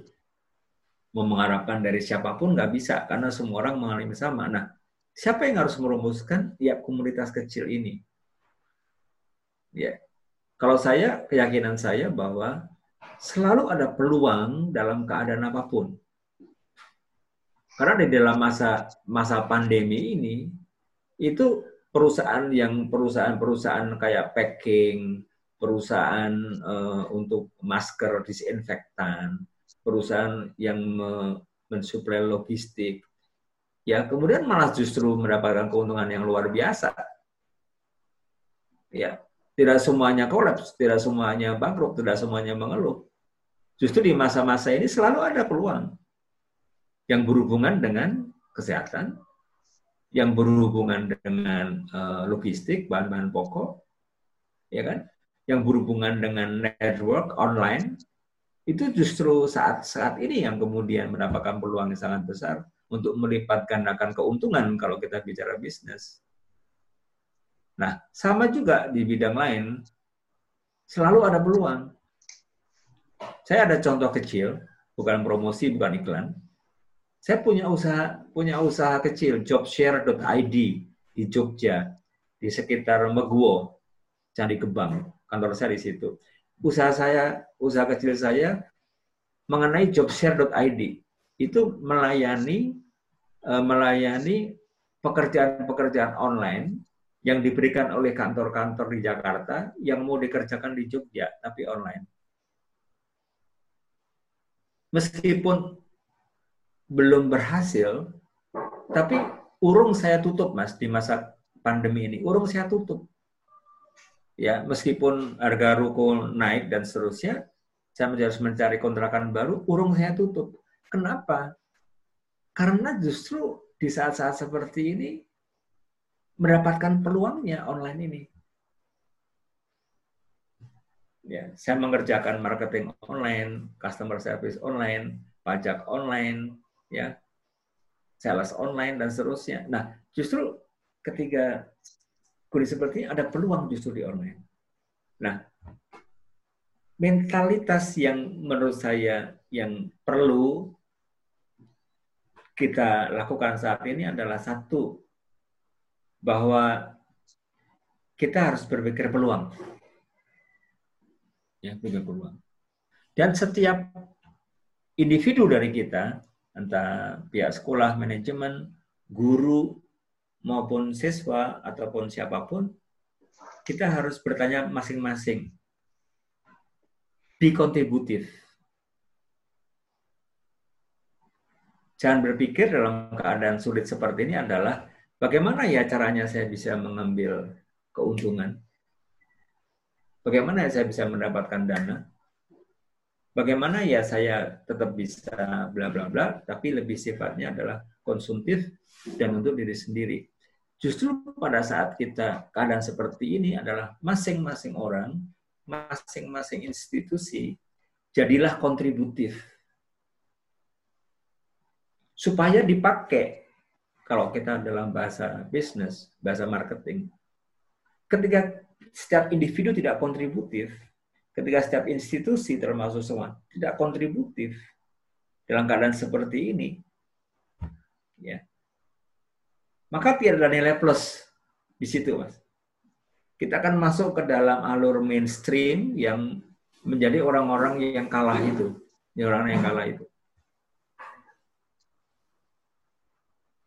Jadi ketika kita nanti solid menemukan rumusan yang tepat bagi sekolah sukma bangsa mau seperti apa, dan mungkin menjadi pionir untuk sekolah-sekolah lain di Indonesia, oleh karena sesuatu yang sudah kita mulai lebih dulu, itu jauh lebih luar biasa daripada istilahnya Pak Tongki adalah lebih baik kita menyalakan lilin daripada mengutuk kegelapan. Itu betul. Siapa tahu justru ketika kita merevolusi diri, mengubah mentalitas untuk kemudian kontributif dan membuat sesuatu baru, ini menjadi pionir, contoh model untuk sekolah-sekolah yang lain. Ya. Jadi menurut saya, Mas, teman-teman sekalian, ini kan challenging, so challenging. Bagi para pencari, bagi para manusia-manusia merdeka, manusia-manusia bebas, ini kan sebenarnya sangat menarik. Ya, bukan sesuatu yang kita ratapi, tapi justru sesuatu tantangan yang sangat menarik. Menurut saya selalu ada jalan keluar. Ya, kalau enggak, satu episode generasi manusia sekian abad yang lalu sudah punah dan tidak ada kita.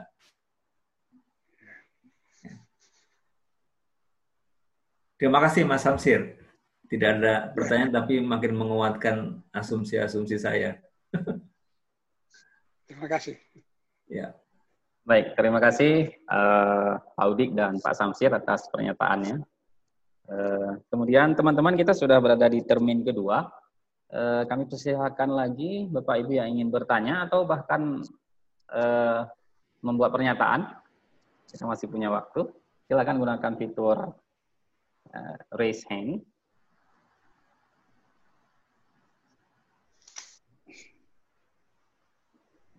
Jadi tema kita hari ini Bapak Ibu tentang belajar di rumah. Tentunya masih banyak sekali hal-hal yang menjadi tantangan ya bagi kita semua. Dan silahkan Bapak Ibu tanpa ragu-ragu. Ada Pak Bayu. Ada lagi Bapak Ibu? Belum. Kita persilakan Bapak Bayu dulu untuk bertanya atau memberikan pernyataan. Silakan Bapak.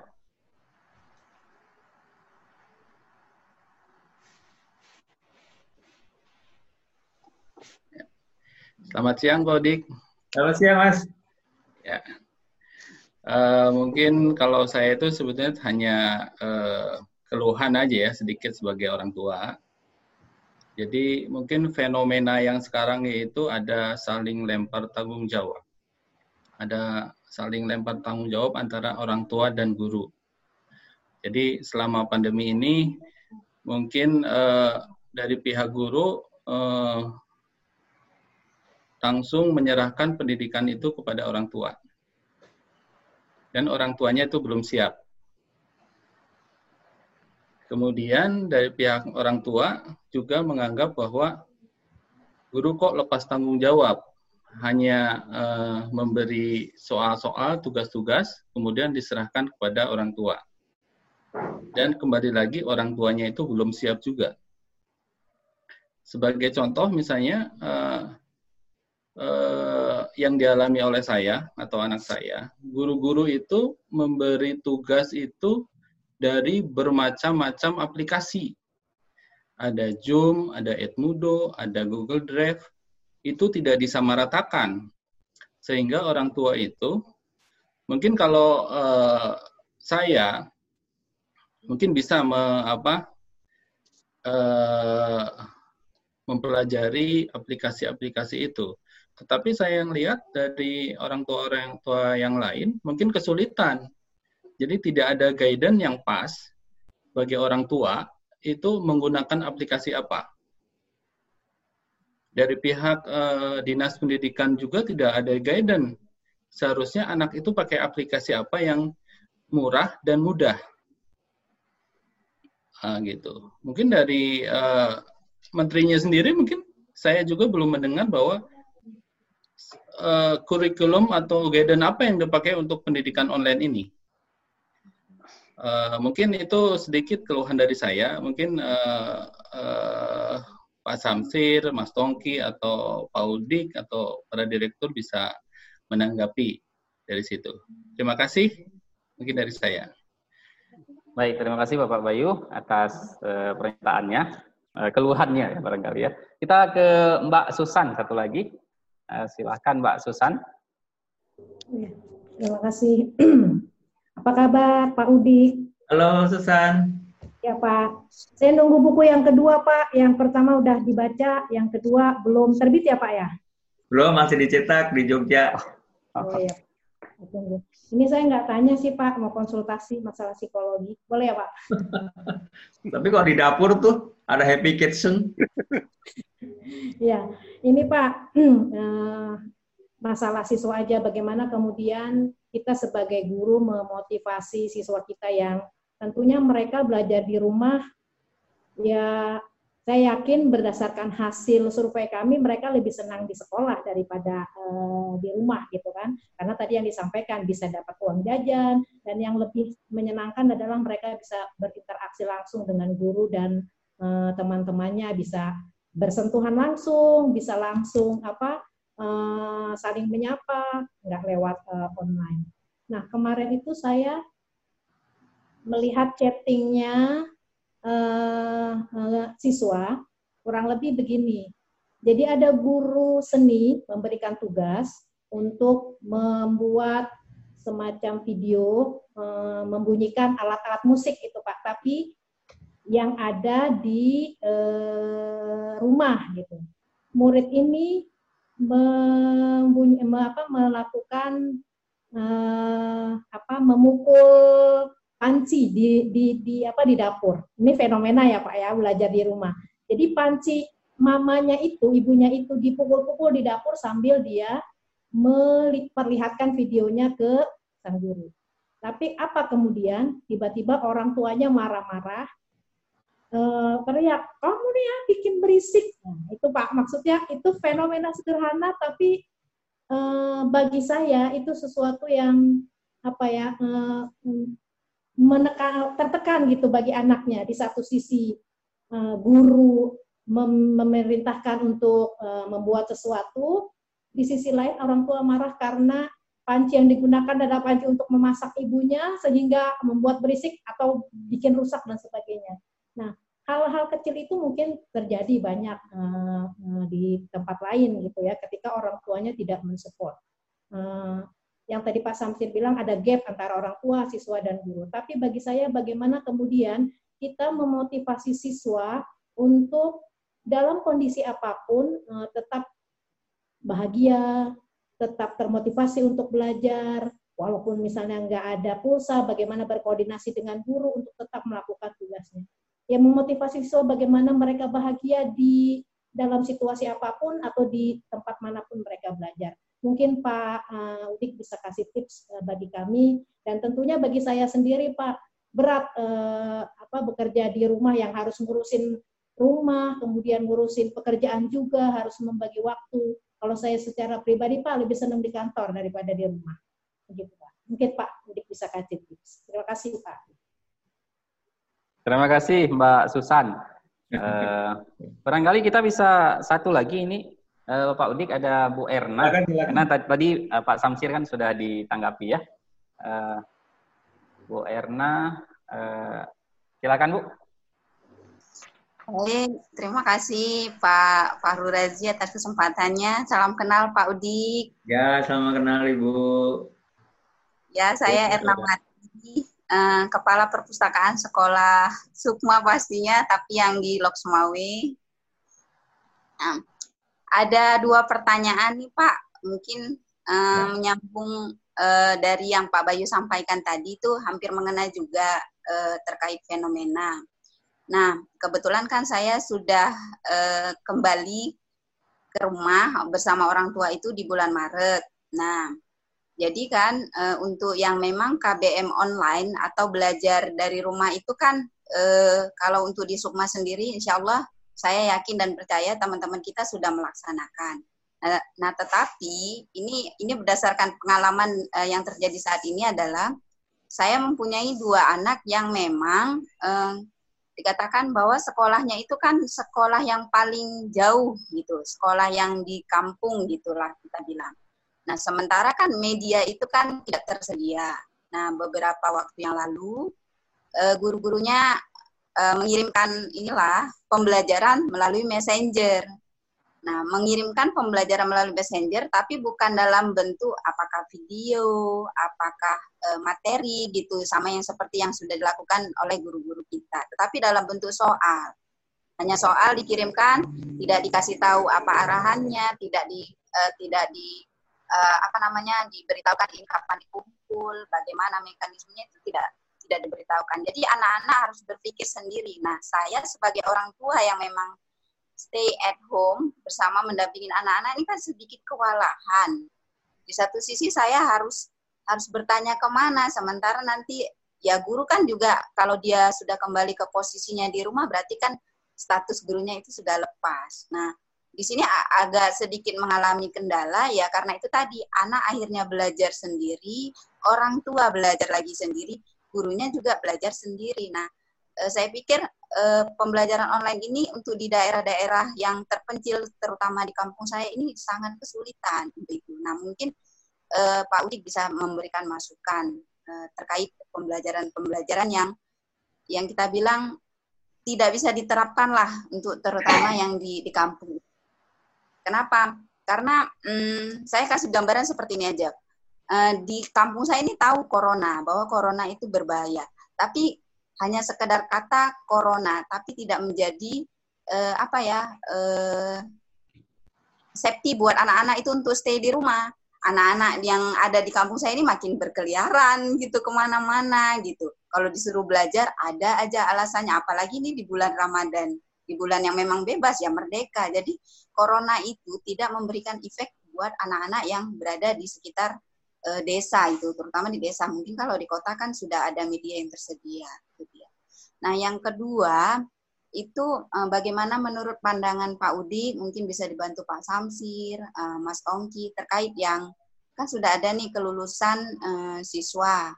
Kalau nggak salah saya itu di level SMA. Nah, biasanya kan standar kelulusan itu kan dilihat dari UN. Nah, kali ini karena COVID berarti kan UN itu ditiadakan dan anak-anak lulus nih. Lulus tanpa syarat, artinya tidak perlu mengikuti ujian. Nah, kalau menurut pandangan Bapak-Bapak sekalian, apakah di sini menunjukkan kemerosotan dalam pendidikan atau lebih membuat pandangan terhadap anak-anak bahwa sekarang gampang kok, nggak UN tapi bisa lulus. Nah, ini kan salah satu kalau menurut saya sedikit kemerosotan karena tidak bisa mengukur. Tidak ada tolak ukurnya nih, bahwa anak ini dikatakan mampu atau tidak mampu. Mungkin itu aja Pak Udik, terima kasih atas kesempatannya. Assalamualaikum warahmatullahi wabarakatuh. Waalaikumsalam warahmatullahi wabarakatuh. Baik, sudah ada 3 penanya di termin yang kedua ini. Kita persilakan kepada Bapak Udik untuk menanggapi satu persatu. Silakan Bapak. Enggak, Pak Samsir dulu yang nanggapin. Baik. Ya, pertama ada hal yang basic bahwa memang nostalgia sekolah, di mana kita ada di satu ruangan kelas dan guru-guru mengajar, itu apakah akan tetap tinggal nostalgia atau kita akan kembali lagi ke situasi itu, di mana kalau saya melihat candaan dari anak-anak itu, kalau kemudian kenapa pengen balik ke sekolah ya, karena gimana dong, nggak bisa ketemu pacar lagi, nggak bisa grepe-grepe, bisa canda-canda. Ya. Dan banyak nostalgia lain yang sangat manis dan sweet ketika kita ada di dalam kelas. Ya. Nah, kalau kemudian kita masih juga atau bukan masih juga, kalau kita masih kemudian hidup dalam nostalgia ini, lalu sekarang ini dalam keadaan remote area dan ada pandemi, kita masih hidup dengan nostalgia itu, menurut saya tidak akan banyak membantu. Ya, tidak akan banyak membantu atau mendorong kita untuk bersikap atau bersiap terhadap perubahan-perubahan yang terjadi. Ini adalah sebuah perubahan yang memang radikal.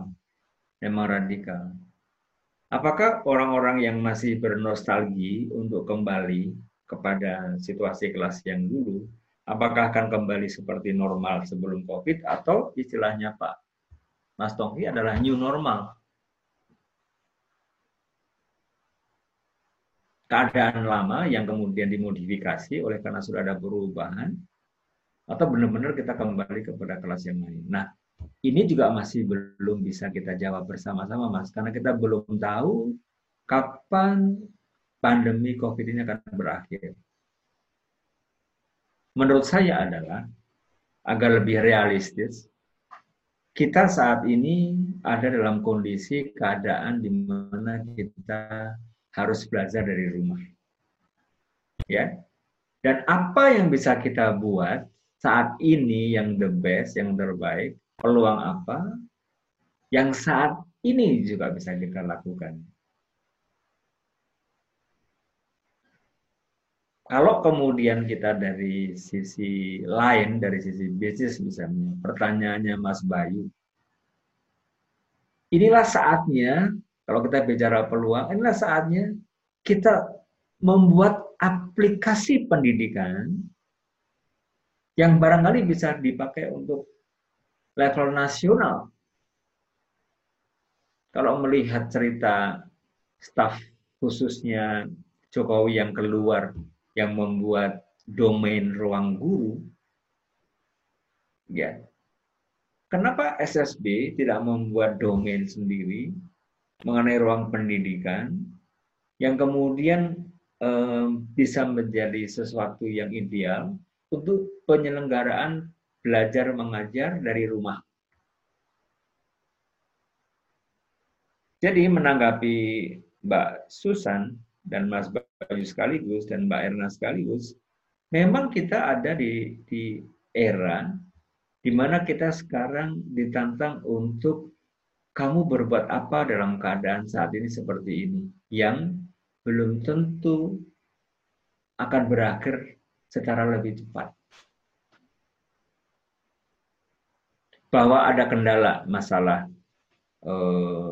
sekolah belum, karena remote area belum ada, itu adalah bagian dari pemerintah, bagian dari kementerian, dari dinas, yang mestinya sudah harus mulai berpikir ke arah sana. Bahwa kemudian remote area tidak terdeteksi oleh jaringan yang sekarang ada, mestinya satelit dari pemerintah, atau pinjamlah satelitnya dari BRI, untuk kemudian untuk bisa mengakses networking di seluruh Indonesia. Ini harus dilakukan oleh pemerintah.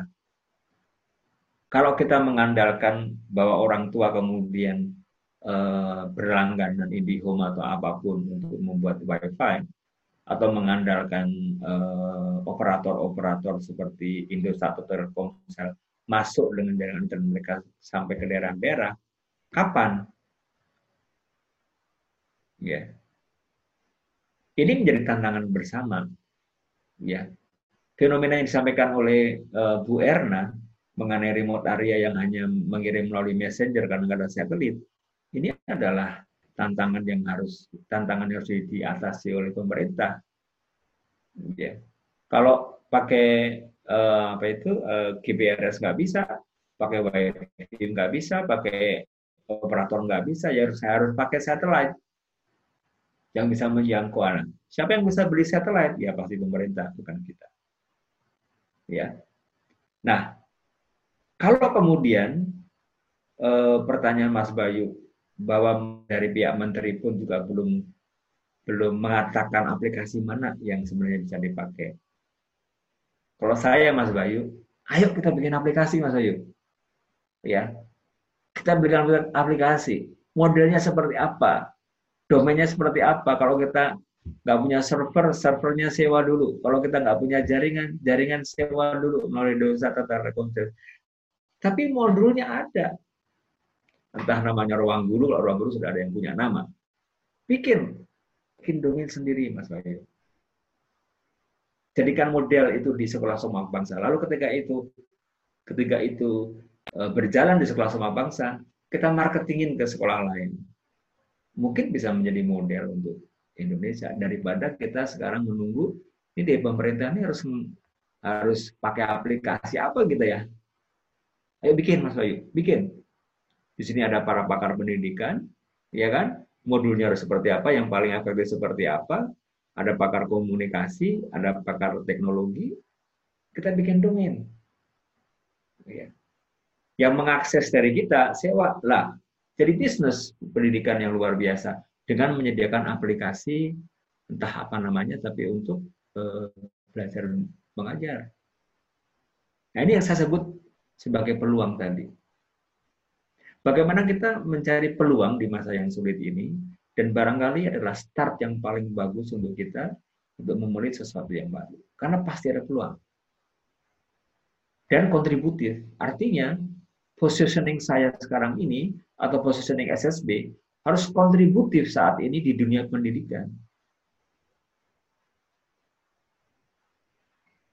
Jadi matanya ke depan, bukan matanya ke belakang, sekarang dan ke depan.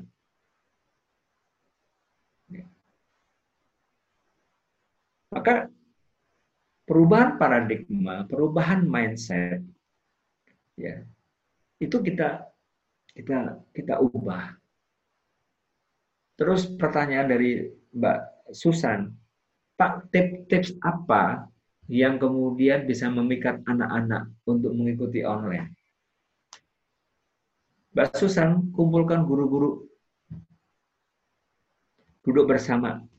Yuk kita cari apa yang bisa menarik anak-anak itu untuk kemudian tertarik ikut online. Oh ini film A, film B, film pendek C, cerita A, cerita B, aplikasi ini. Bikinkan itu menjadi satu modul paket di masa pembelajaran dari rumah. Ini loh paket-paket yang menarik untuk anak-anak. Tapi semua orang yang mengakses ke modul ini harus bayar, harus sewa, harus subscribe minimal.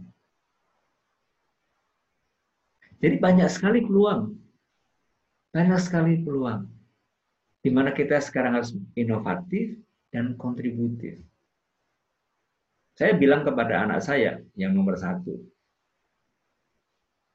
namanya Rio. Rio, dalam keadaan sulit seperti ini, ketika sebuah perusahaan mau melego atau mau membiarkan karyawannya itu untuk di-PHK, karyawan yang seperti apa yang dipertahankan?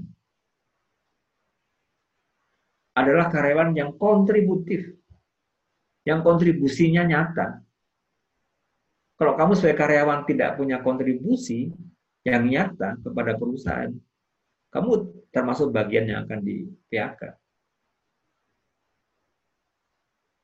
Analog dengan sebuah institusi, kalau SSB kemudian tidak kontributif, nggak akan diperhitungkan juga.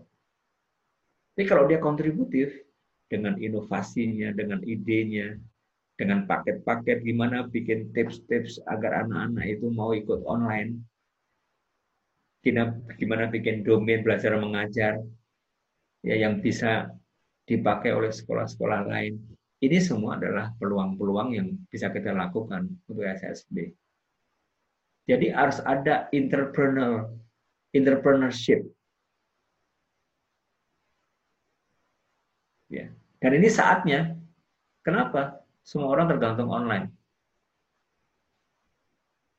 Ya.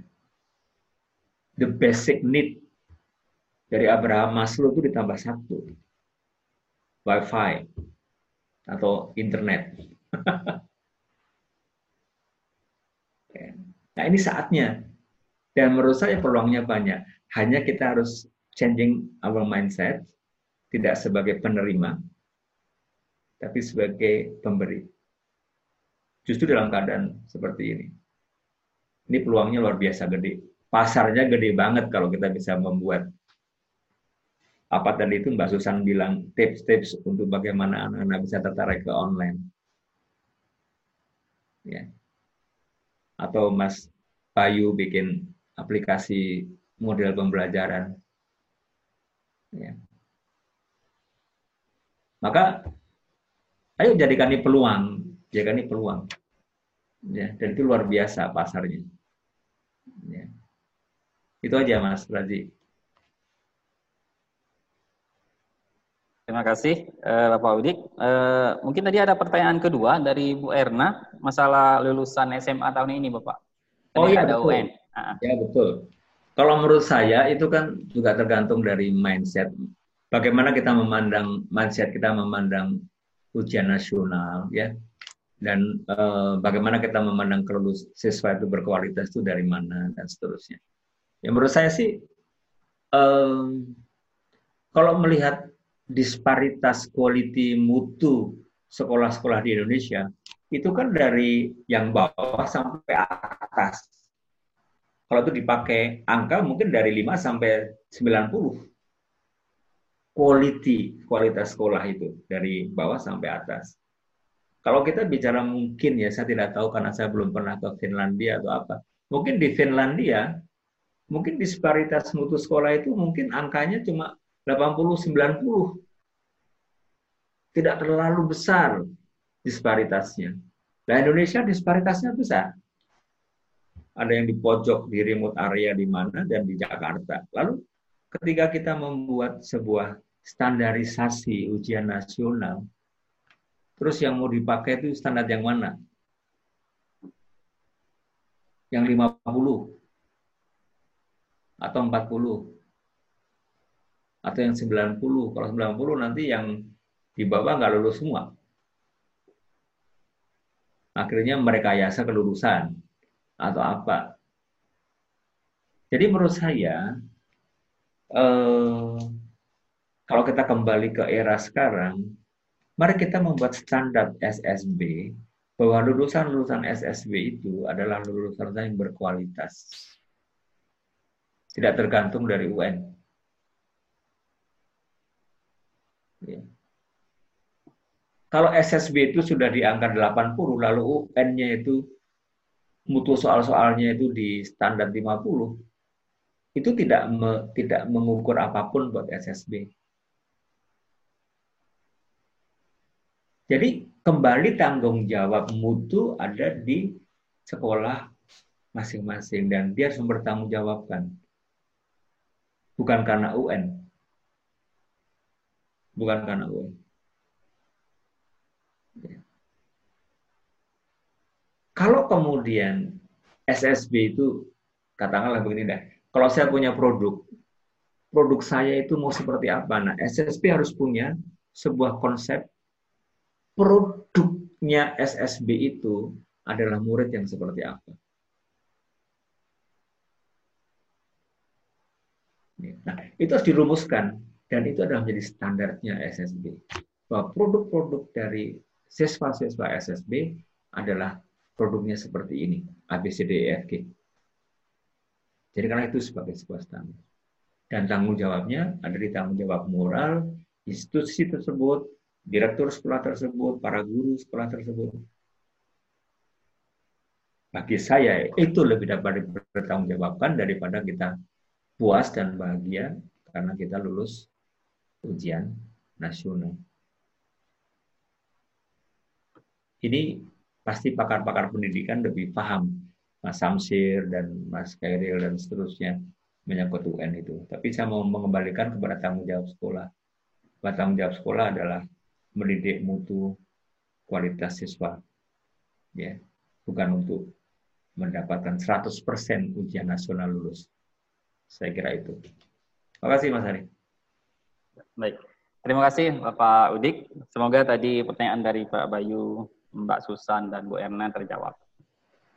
Bapak Ibu, hari ini juga hadir bersama kita Bapak Fuad Fakhrudin, ya. Assalamualaikum Pak Fuad. Waalaikumsalam. Maaf terlambat. Mungkin kita mintakan pendapat dan pernyataan dari Bapak Fuad. Silakan Pak. Assalamualaikum warahmatullahi wabarakatuh. Baik Mas Udi. It's long time ya. Loh, kok sudah putih semua tuh rambutnya itu Pak? Iya, saya kan udah menjelang 70-an. Oh. 70 dan 70-an berarti tidak akan lama lagi meninggalkan kehidupan yang realita, yang real. Makin bijak ya.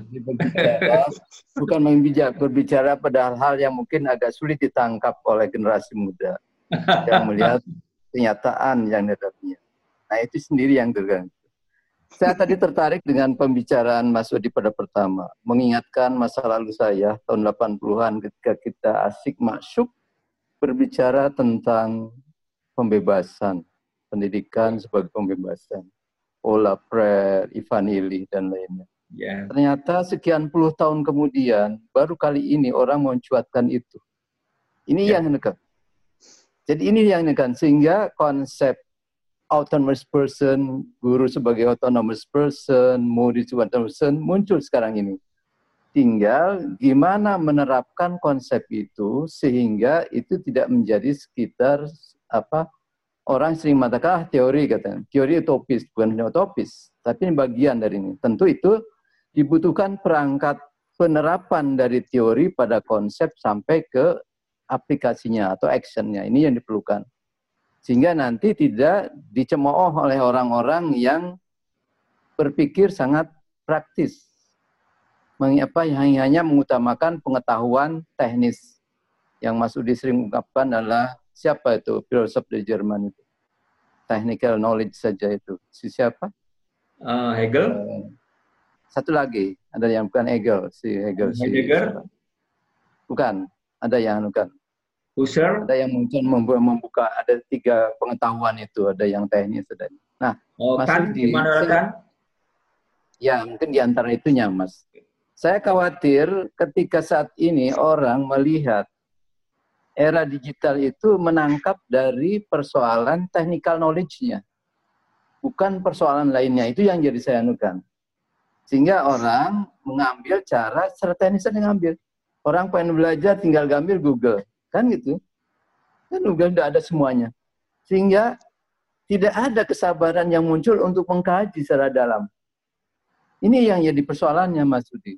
Ya. Betapa kita kalau perhatikan masa lampau, tokoh-tokoh kita di dalam kondisi sulit, dalam perjuangan, angkat senjata, kok mereka berhasil melahirkan karya-karya yang sangat gemilang di tulisan.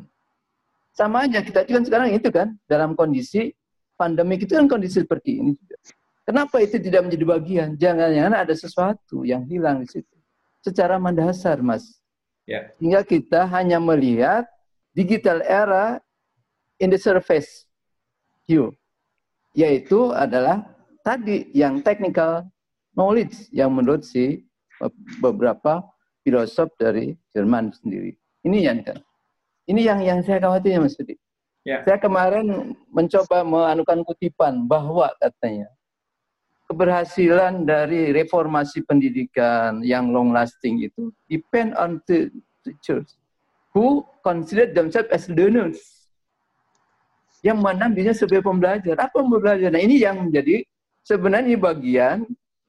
Diskusi ini adalah bagian atau pantulan awal bentuk-bentuk yang disebut as learners, membuat satu komunitas learners. Ini yang sering orang-orang manajemen tuh masuk diseringankan apa learning organization dan organization learning, bukan. Nah, bagi kita bagaimana merubah, melakukan perubahan sekolah menjadi apa komunitas belajar, bukan sebagai bangunan, sebagai perpanjangan birokrasi semata gitu. Ini yang harus dibenahi. Dan ini memakan pembenahan apa-apa perubahan pada mindset, cara berpikir kita. Ini Mas, kalau saya melihat. Kalau tidak ke situ agak susah. Ya sekarang paling gampang kita lihat ya, pandemi koroner, orang dikasih macam-macam, tapi tetap aja keluar pakai enggak pakai apa? Enggak pakai masker, tidak apa. Seakan menantang sebenarnya. Padahal itu sebenarnya awareness harus dibangun kan. Bahwa kita kalau memelihara diri kita itu sama dengan memelihara kesehatan orang lain. Yeah. Artinya kita tidak mencelakakan orang lain. Pemahaman itu yang tidak muncul. Yeah. Yeah. Ini yang harus dimunculkan. Yeah. Nah oleh karena itu, terakhir barangkali, bahwa kita jangan sampai sekolah itu direduksi dengan pembelajaran itu hanya sekedar memberikan informasi. Penanaman tadi kesadaran diri bahwa dirinya sebagai insan yang mempunyai tugas apa sih sebenarnya di dalam relasi dia dengan yang lainnya termasuk dengan alam ini, Mas. Betul. Ini yang sangat mendasar bagi saya itu sendiri. Sehingga tadi saya kutipan saya yang di-share ke sekolah ini tidak ada yang merespon sedikit sekali ungkapan itu, padahal saya waktu itu sekitar jam 12 ada kutipan dari buku kemudian saya memanfaatkan lebih banyak, Mas, dengan digital ini lebih banyak ngunduh buku ketimbang baca WhatsApp apa aja. Sehingga saya lebih banyak itu. Mungkin saya generasi tua ya. Sehingga ini sebagai terakhir, waktu saya 2 bulan yang lalu sebelum pandemi terjadi di bis Transjakarta saya pegang koran Kompas. Terus ada bapak-bapak di koran yang lain. Bapak itu ngomong, Mas, sampean harus ingat ya, yang baca koran sepertinya sampean dengan saya. Generasi muda sekarang ke depan itu tidak akan seperti itu. Saya terkaget dengan si bapak ungkapan itu. Artinya ada perubahan. Cara orang memperoleh informasi. Yang Tonggi sering sebutkan cerita. Artinya apa? Nah kalau itu, kita tidak melakukan tadi apa sih efektif praktisnya apa sih faktor apa yang mendasar tadi mindset yang harus dibangun itu dia, Mas. Makasih ya, saya ketemu lagi luar biasa sampai sekian yang lalu ketika sampean kontak itu saya udah lama lagi ya. Makasih, Mas. Terima kasih Mas. Baik, terima kasih Pak Fuad atas arahannya dan wejangannya kepada kita semua. Pak Samsir mungkin ada menyampaikan sesuatu, Bapak? Apa? Sebenarnya ya, udah lengkap tadi studi. Jadi saya sangat, ya sangat pendapat tadi. Jadi kita memang harus merumuskan postur seperti apa sih lulusan Sukma itu. Jadi itu yang menjadi dasar kita. Yang kita sering salah anggapan tuh gini, seolah-olah ujian nasional itu identik dengan standar gitu. Padahal itu hanya instrumen, hanya alat, kayak gitulah. Jadi alat untuk bagaimana memberikan indikasi-indikasi bahwasanya standar yang kita buat atau postur yang kita buat tentang lulusan itu sudah tercapai. Jadi sebenarnya banyak alat-alat yang lain yang bisa kita gunakan. Tadi seperti yang disampaikan oleh Tongki di awal tadi. Jadi ada bukti-bukti apa yang bisa kita kumpulkan dari kita bisa memastikan bahwasanya memang proses pembelajaran itu memang sudah terjadi pada diri anak. Saya kira itu aja tambahannya. Terima kasih. Luar biasa, Mas. Terima kasih. Terima kasih banyak Pak Samsir atas tambahannya. Bapak Ibu, sayang sekali waktu kita mungkin tidak banyak lagi. Jadi kita sudah menyelesaikan 2 termin tadi dengan kurang lebih ada 7 penanya. Mudah-mudahan sudah cukup menggali materi kita yang sangat menarik hari ini, dan mungkin harapan kita di depan kita akan ada lagi pertemuan-pertemuan seperti ini. Sebagai informasi, Mas Tongki ada mengirimkan polling di layar kita masing-masing. Nanti mohon Bapak Ibu mengisi. Pak Udik ada ingin menambahkan sesuatu? Iya, sedikit aja Mas. Ya, silakan Bapak. Jadi kita kembali kepada adagium filsafat yang sudah sangat kuno, tapi yang terjadi pada saat ini juga, yaitu kita itu kan, manusia itu kan tidak pernah jadi, tapi manusia itu kan menjadi. Jadi human being itu kan is becoming gitu, selalu menjadi. Sebab kalau dia berhenti, stagnan, dia sudah tidak lagi menjadi human lagi. Sama juga dengan analognya sama dengan institusi. Institusi dalam bahasa modern itu menjadi learning organization, tapi pada dasarnya institusi itu juga bagian dari selalu becoming, selalu menjadi. Maka ketika kita sebagai manusia yang ada di dalamnya, kemudian kita ini hanya sebagai receiver atau fotokopier gitu, ya, receiver atau fotokopier gitu, maka kita nggak merubah apa-apa, baik merubah ke dalam dan nanti pada gilirannya mengubah keluar, ya. Jadi mari kita mentalitas kita di saat pandemi ini bukan sebagai receiver yang menunggu terus sekolah berbuat apa, terus menteri berbuat apa, terus pemerintah berbuat apa. No. Justru kita ini ditantang untuk makin mandiri dengan proses becoming itu, menjadi. Sebagai institusi SMP juga selalu harus menjadi. Dan sangat keliru kalau kemudian menjadi kita itu adalah menjadi yang nostalgia tadi. Menjadi kita terus menjadi yang ke depan, bukan yang ke belakang. Tapi mentalitas ini juga memang tidak mudah. Ya.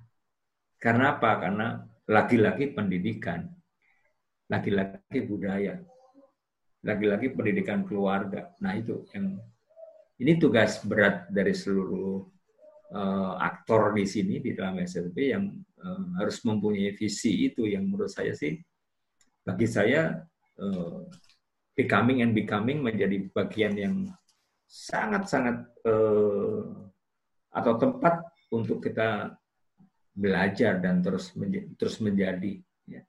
Menjadi matang, menjadi matang dan dewasa. Jadi jangan berhenti, ya, terus belajar dan menyikapi ini dengan apa tuh, cara pandang yang positif. Mungkin di sini sukses kita. Itu aja Mas. Baik, terima kasih Bapak Udik. Atas kesediaannya untuk berbagi dengan kita semua pada diskusi hari ini. Pastinya materi diskusi kita akan sangat membantu untuk menjadi pijakan kita pada masa-masa mendatang. Tentunya harapan kami akan ada di kesempatan-kesempatan berikutnya di masa depan untuk berdiskusi dengan Bapak seperti hari ini. Baik. Kemudian rasa terima kasih kami juga kami sampaikan kepada Bapak Ibu para peserta diskusi, utamanya atas partisipasi aktif selama diskusi berlangsung. Saya tutup diskusi ini dengan ucapan Alhamdulillahirrabbilalamin dan terima kasih. Izinkan kami undur diri sebagai pemandu acara. Selanjutnya kegiatan ini saya serahkan kembali kepada host. Silakan Mas Tongki. Wassalamualaikum warahmatullahi wabarakatuh.